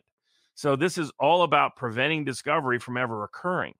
And what is Pfizer so scared of, so afraid of, so terrified of in that discovery?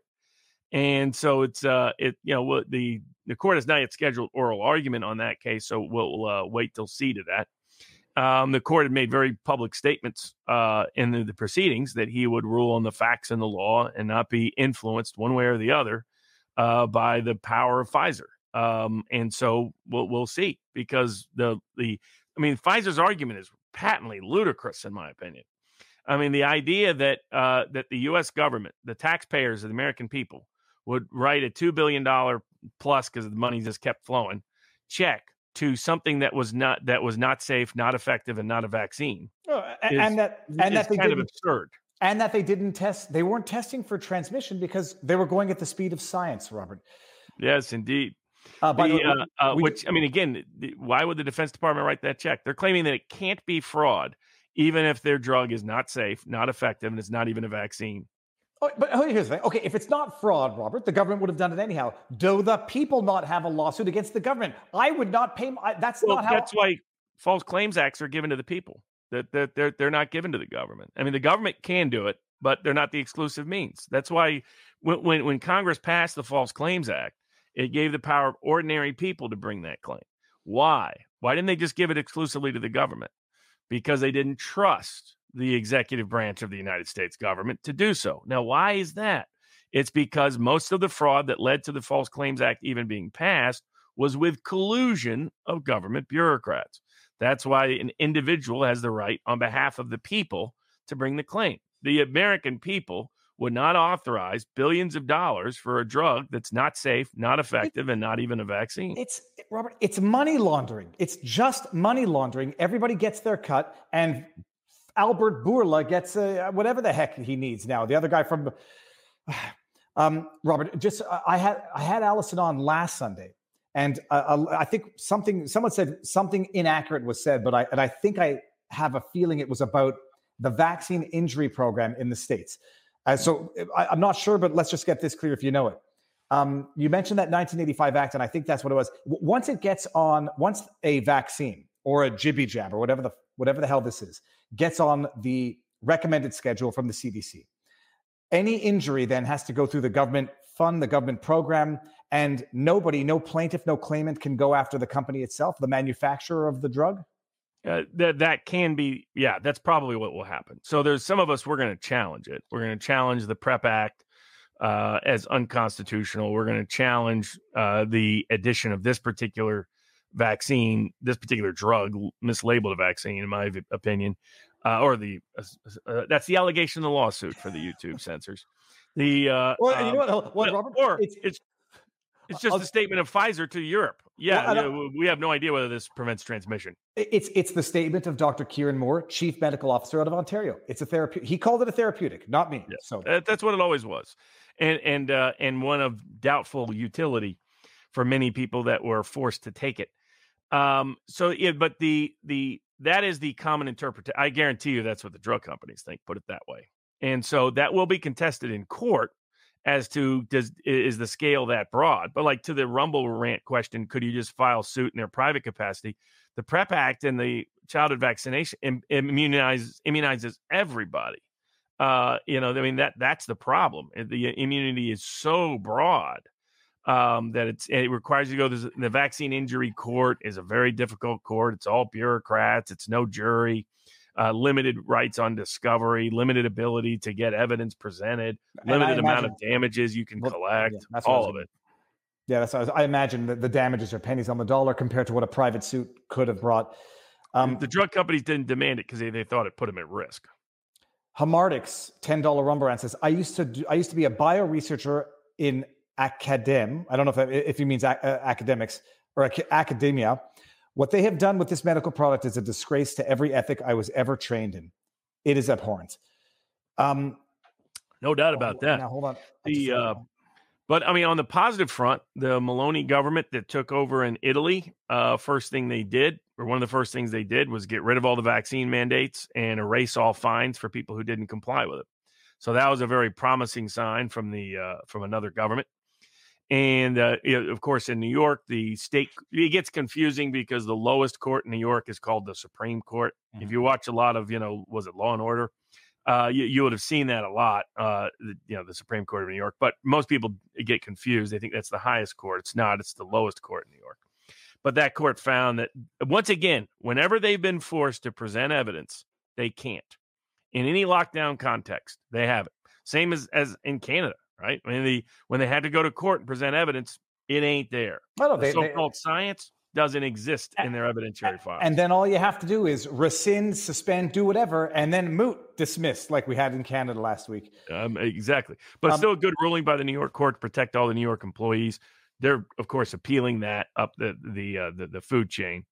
And but did I, did I, not understand that that Mayor Adams or or the, the, New York says we're not respecting the court order now anyhow? Like basically define something that? like I mean, he's appealing, seeking a stay. So Uh, but he can't actually ignore the order if a stay is denied by the New York higher courts. But you never know with the New York higher courts. Um, but it, it is a sign of the unraveling in in a you know the law is downstream from culture just like politics is downstream from That's because law is politics. That's what I've learned over the last four years. Law is politics. And so the more the court of public opinion raises concerns, this will start slowly but steadily be reflected in the courts that will suddenly wake up to their long snooze on these issues and these rights. And so the uh uh in fact, a major company uh may about to announce a uh a withdrawal of its vaccine mandate policy. So it's a company that name sounds a lot like the Nazi company Tyson.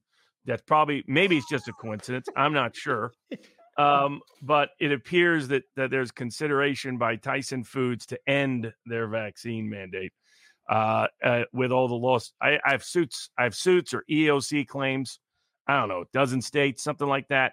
A lot of different people they're representing. Uh, was you know going to keep suing them. Uh, we'll we'll see if there's a resolution in that regard. But there is some word out from some people uh, that Tyson Foods may be about to walk back its vaccine mandate. And it was one of the New York Times featured him. The Biden administration featured him. Uh, yeah, the lawsuits probably had something to do with it. Uh, and I promised to sue them into oblivion and have my ghost come back and sue them later.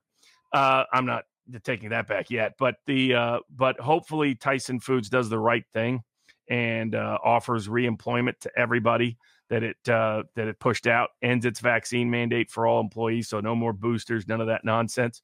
Uh, that would be a promising indicator uh, that even corporate America is starting to wake up to what a debacle and disaster this policy was. Uh, en- enough people suddenly passing and, and people have to start asking questions. Now before we're, we're- we're at 20000 on the nose right now. Everyone hit that little plus button um, and drop a comment. Just make the chat go nuts. 20000 people everyone welcome to the party.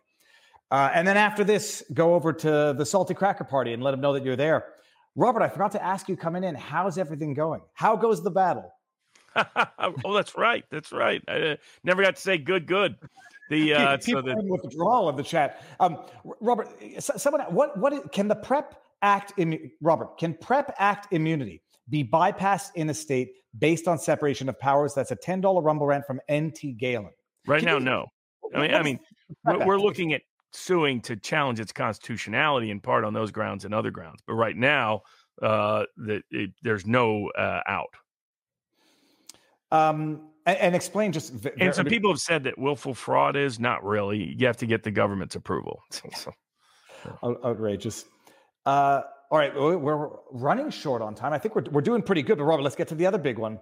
That's going to go to the Supreme Court. The um, positive discrimination, or just discrimination, as some might say. Two cases going to the Supreme Court for discrimination based on race for admission to university. I know of the Harvard case a little bit better than the other case. Um, just said more of a direct connection to it. The idea being that Asian applicants were being, uh, do I say penalized, treated less fairly, or other races were being treated more fairly uh, in order to ensure diversity of the student student body, which led to, you know, it, it- the blog, the articles say equal, you know, uh, equally qualified students, the, the the Asian students were being penalized. I, my understanding was that they were actually sort of uh, penalizing in terms of admission, so making it harder for Asian students to get in. I don't know for equity. Um, allegedly violated Title VI. Lower court decision said it didn't. Give us the rundown. What is Title VI? How does this not, if it doesn't violate, I don't know, federal funding to institutions that are not allowed to discriminate, how it just is not unconstitutional, the policy in and of itself? Because the policy is not in question. The policy is there, as- far as I understand. Explain it. How is it even a question? So it's because the courts back a ways said that diversity could be a basis for racial diversity could be a basis of uh, college application admissions. Uh, but it was basically a temporary compromise on the controversy surrounding affirmative action. So affirmative action went in the early 70s. It was actually a Nixon administration idea in part. And then universities quickly and law schools and graduate schools quickly adopted it and it's grown into effectively a quota program. And that's what they proved in the in the extensive evidentiary proceeding against Harvard in the Boston federal court. And when we discussed it previously, I said that to me it was clear the quotas violated discrimination laws, but the federal judge found an excuse to cover for it. The U.S. Supreme Court has now taken it. In all probabilities, they've only taken it to reverse. Uh, that they're going to likely end quotas and racial diversity as a legitimate grounds to discriminate. Uh, the as you note, the prime victims of this are not so-called Caucasian Americans. It's overwhelmingly Asian Americans. Uh, Asian Americans are if they applied the same standards regardless of race, basically Harvard would have almost three times as many Asian students as it currently does. And so now one can argue about whether those are good standards and metrics for for getting them in, but it's it's Harvard's metrics, like aside from the race denominator. And what happens is uh, now there's still issues with legacy admissions and a lot of other donor based admissions and things of that nature. But putting that aside, I, I, the the racial discrimination is to me unconstitutional. Uh, race neutrality is what we should have been aiming for. Uh, that doesn't mean you can't include somebody's life story as a pertinent factor for admissions. And like Wisconsin Law School, when I went there, had chosen that as its metric. That metric led to uh, a pretty racially diverse uh, admissions pool, but uh, of kids who were admitted. Uh, but it was predicated upon unique life stories. So you weren't just as you know years ago, Professor Gates, who teaches at Harvard, a prominent African American professor, said if we were writing about affirmative action at the Ivy League, the story would not be straight out of Brooklyn, talking about the movie. It would be straight out of Brookline, talking about the very privileged upper middle class suburb of Harvard. That has become more and more true. It wasn't always true, say, in 1975 or even 1995 when you know some of these court decisions came in, but it's definitely true now. I mean, now the in fact, I remember at different places I've been, including at Yale, if you were African American, you were likely to be wealthier than the average student at Yale.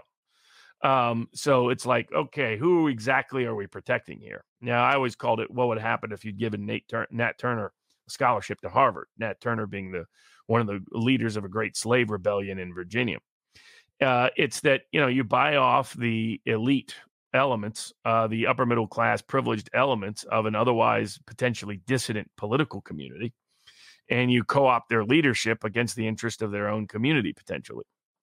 So I, I think, frankly, that's what's happened with affirmative action. And so it, it's become a way of propagating privilege and wealth within a lot of these communities. Uh, it's not serving working class Puerto Ricans or working class African Americans or working class uh, Mexican Americans or and definitely not serving working class Asian Americans who are the predominant group discriminated against. Um, and so the uh, I think it's always been a bad educational policy. But I think from a constitutional perspective, it's never been constitutional. And I think the Supreme Court is uh, my prediction is the Supreme Court will in fact find it's unconstitutional and will finally end quotas in college admissions. How, uh, practically speaking, I forget, how were they doing it? Were they literally asking on your application race, Asian, black? Oh, yeah, yeah. Oh, yeah. Oh, yeah. Because I mean, the, the funny thing is like they ask it on our on our bar registration when we renew every year. That's like, I, first of all, I, am white. Do you want? Am I supposed to put in religious minority? Like, I, I, don't want. I don't want preferential treatment, and I don't want punishment. I, it's irrelevant. It should be. I don't even know why they oh. ask it. Maybe for counting. And then you have people like Elizabeth Warren getting affirmative action, right? Well, because no, no, she's Native American. Yes, for high cheekbones, Robert. I didn't even know that that was a, a stereotype of, of, uh, Native Americans.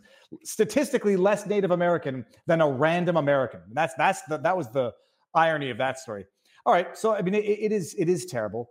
Um, and I and I knew you know I knew I knew people was like I, I don't want to mention that I'm Asian when I apply now because I'm going to get penalized for what?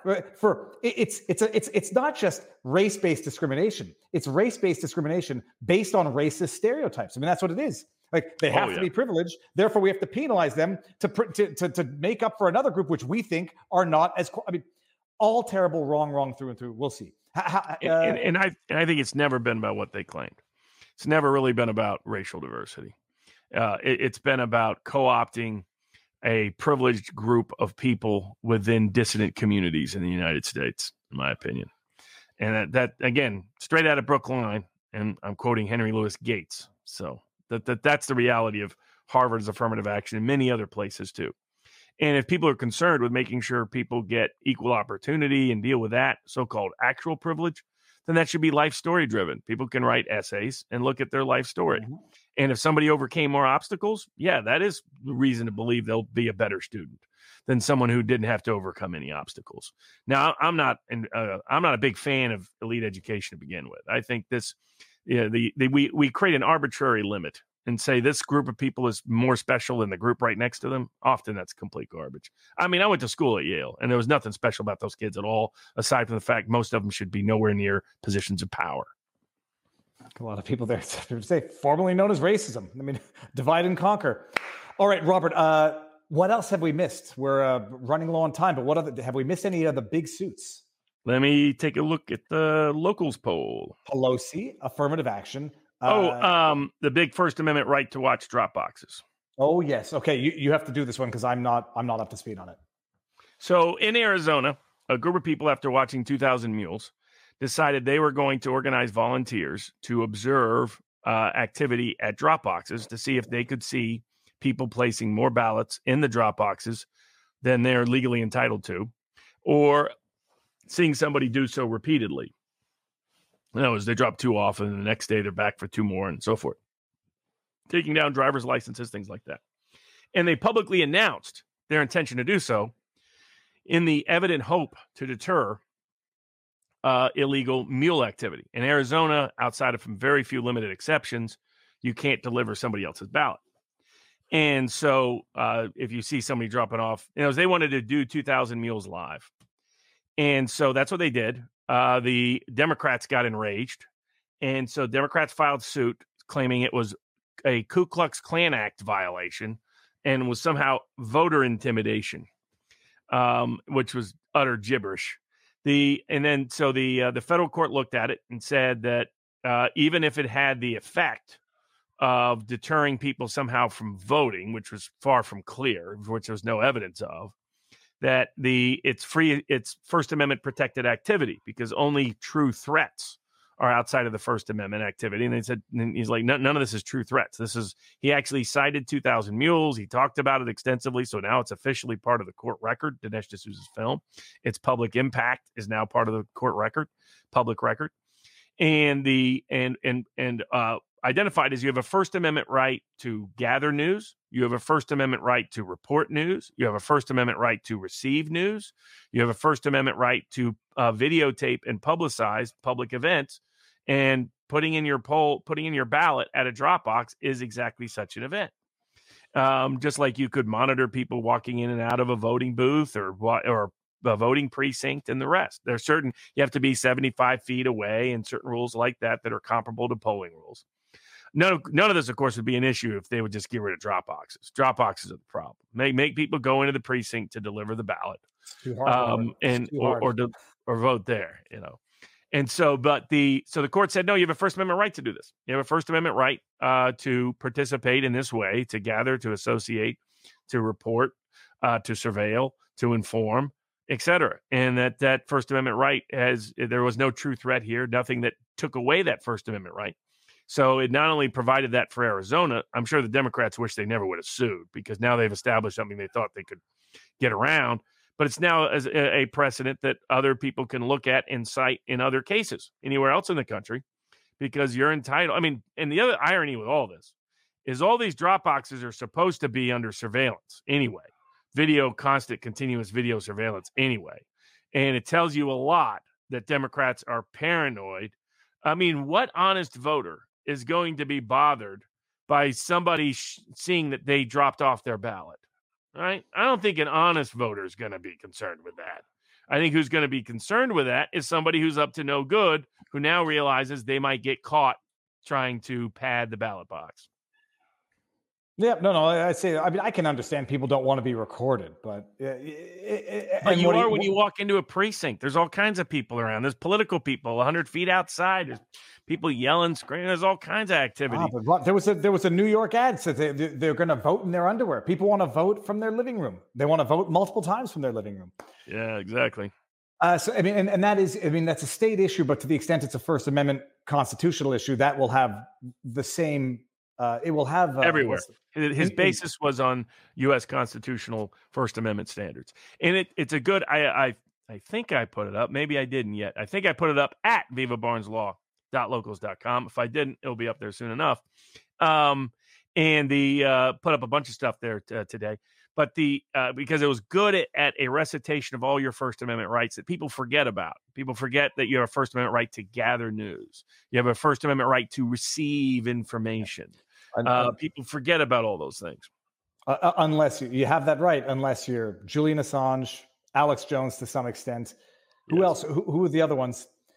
Robert, but you, you reminded me. I've got we've got I, I've got to do a better job at letting everybody know. Anybody who wants merch, by the way, and I'll bring up the one that everyone loves: never in writing, always in cash. A Robert Barnes classic. VivaFry.com to get all of your merch. Uh, and uh, I'm going to read an Ambalency, Ambalency, Ambalency 95, $20 Rumble Rant, beautiful purple color. It says, please accept my tuition payment for the excellent education I'm receiving. Viva Barnes, Viva Barnes University. Um, exactly right. the best university out there, and we don't discriminate based on race. And But we're not, a- and we're not a university. Don't let, we're not a university. No credentials, no credits. Uh, The only credentials that matter, the uh, uh, uh, quality intelligence and above average information. But the the other big case on election context was the Republican National Committee sued the sued Google because of apparent Google every single month at the key time for fundraising, and uh, the uh, all Google's uh, would accidentally send all of the RNC emails that were sent out to their donor list to their spam file, and it kept happening month after month after month after month. That right because everybody basically on the eve of the month because for for political reasons, for quarterly reporting reasons, for a range of reasons, that's their sort of peak fundraising time. That was the time when Google kept burying their uh, RNC emails into the spam box, and so they filed suit uh, on grounds that it violates a range of California laws. And and one of the and what's interesting is which case they cited the most throughout the complaint. It's the Fifth Circuit case we discussed. That's the, one of the most thorough uh, one out there. I, I think that loser Hogue, that uh, law tuber Hogue, was like, "Oh, I don't think that case is very good." Stick to whatever little area of law you do, my friend. Don't mess with the other areas. It's outside your expertise. The uh, so the it, in fact, you look at the case. It's a very well thought out case, very well detailed case. People can read it for themselves. Fifth Circuit case, but it was cited because it pointed all the analogs. And what was really good about the complaint, co-filed by Harm, uh, Harmeet Dhillon, um, uh, who's representing Adriana Jacob now in the Yeah. New York defamation A- case against Taylor Lorenz. and uh, her partner, Ron Coleman. Everyone should go to his Ah, yeah. YouTube channel representing Nate the lawyer against Christopher Bouzy. That lawsuit has been Ah, I didn't know that. Yeah, Oh, yeah. all right, all right. Yeah, the- yeah good, good. Uh, uh, maybe is that the case Coleman said he wanted us to promote or tell people about? It is the case that he said if you're gonna, we're gonna break it down, and we're going to, to direct people to Ron Coleman's YouTube channel where Oh, they discuss it. it. And and Ron Coleman, I th- I'm going to be on his next his next published podcast. I think so. Ah, Ron cool. Coleman, everybody, uh, the lawyer. Yeah, What- but- Good, good case. And what is it point that like apparently Western. I had forgot this in part until the Fifth Circuit case reminded everybody. Uh, but it, this suit also details it. Western Union has to used to do this.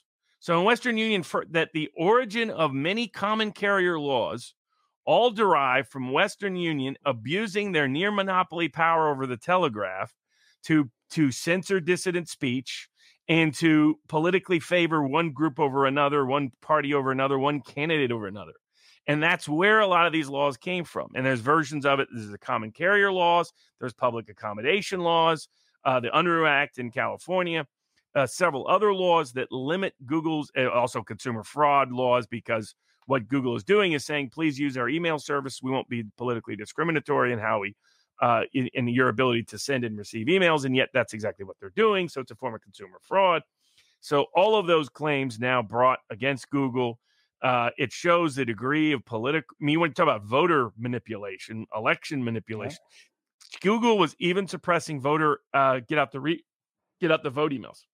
Uh, vote. You know, it was like here. I'm I'm reminded constantly somehow on my phone by Democratic groups of of hey, your ballot's not in yet. Hey, your your, your ballot's not in yet. Uh, I wonder exactly how they have all this information, but you know it is what it is. The uh, uh, uh, and I'm getting it if I go on TikTok, if I'm on Facebook, if I'm on YouTube, if I'm getting these messages all over the place. getting them If I go to any site, the internet bombards me something with it. This is real voter manipulation and and other activities. Here they are suppressing get out the vote efforts, and here's Google doing it. This is systematic election interference by big tech.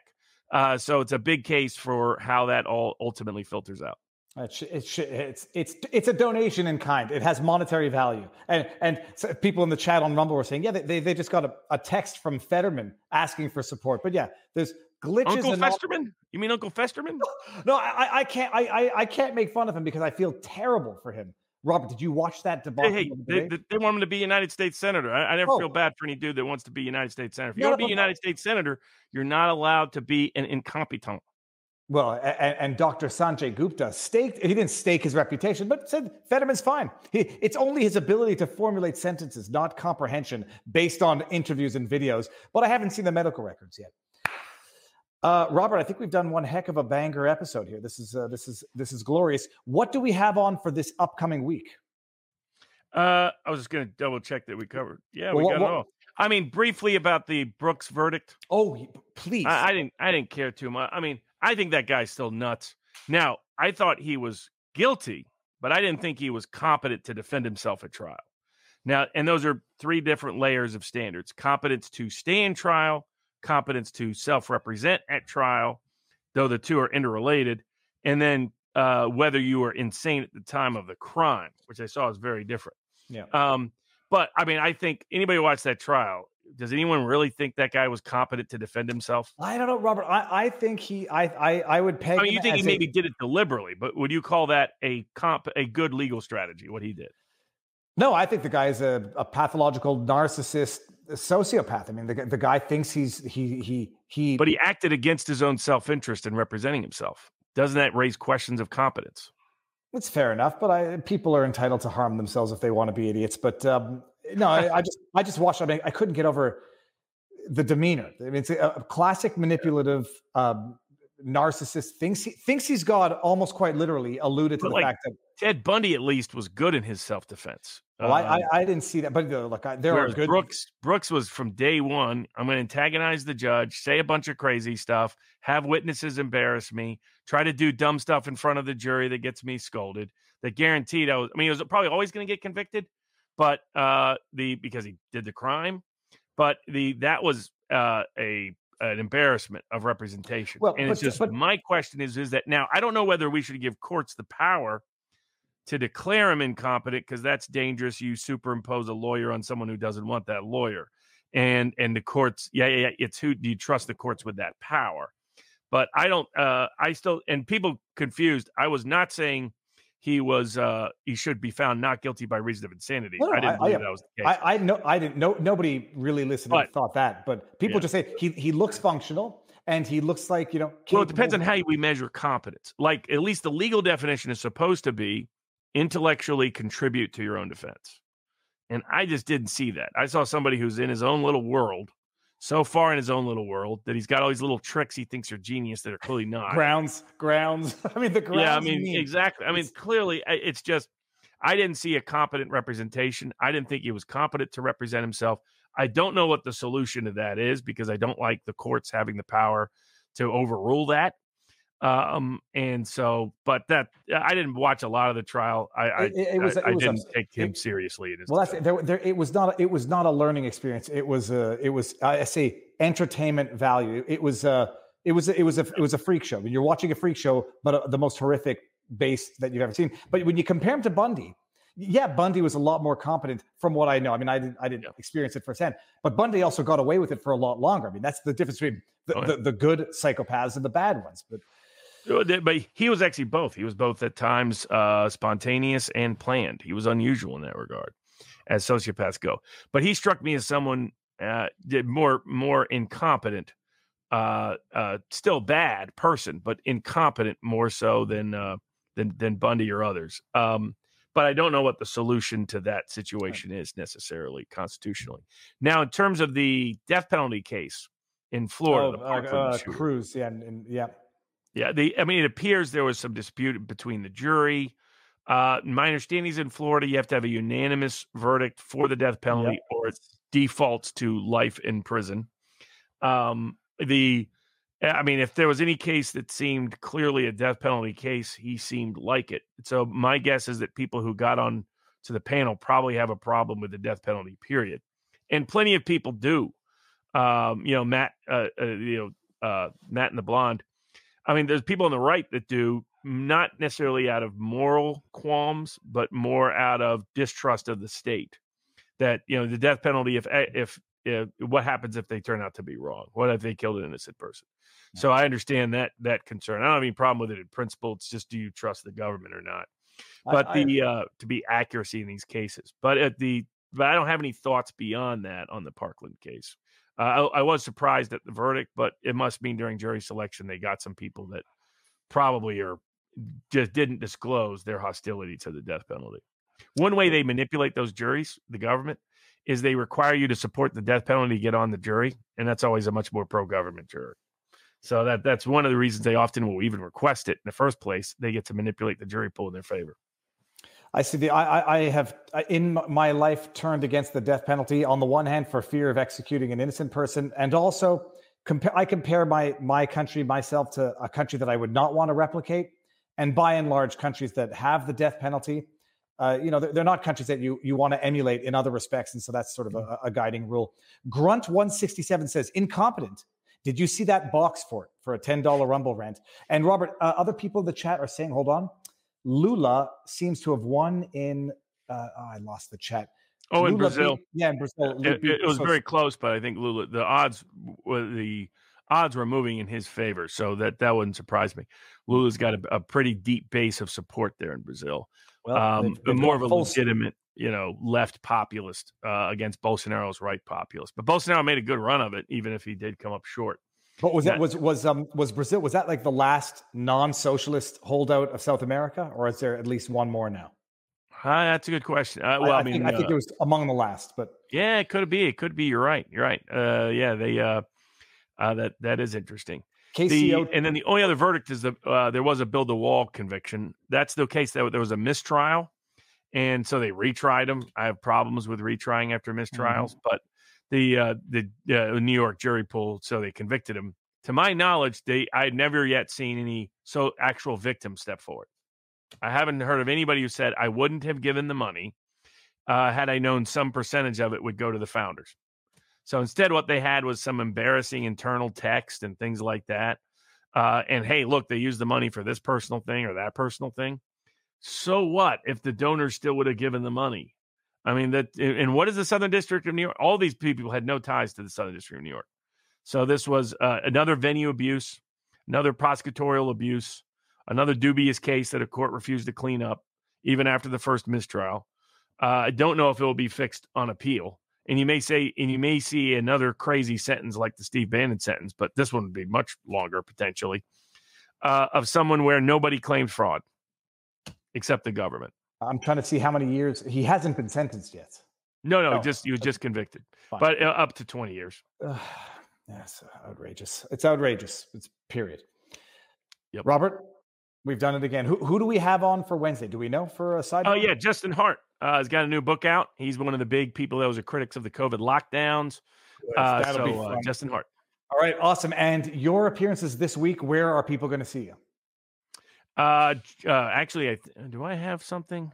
I have something scheduled, but I don't know what it is. So uh, Tuesday night, seven thirty live Eastern time with Richard Baris on What Are the Odds.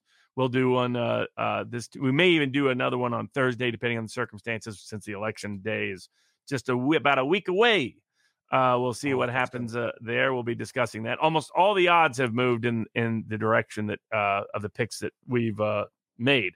So that that's been interesting to to watch. But other, otherwise, just some bourbon with Barnes at vivabarneslaw.locals.com. And everybody should know if you want to support, forget super chats, forget rumble rants, but we appreciate them.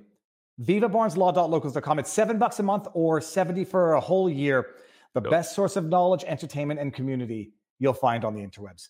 VivaBarnesLaw.locals.com. Uh, yes, we've done we've done good, Robert. I'm going to now. Nah, uh, we're going to get cut off a little early. I guess I don't have a video lined up. Go check out uh, Salty Cracker. Still out, play- man. Salty Cracker put on a good one yesterday about Paul Pelosi. Edgy, pushing the envelope, Uh, but my goodness, it seems that that's what you have to do these days to wake people up and open their eyes.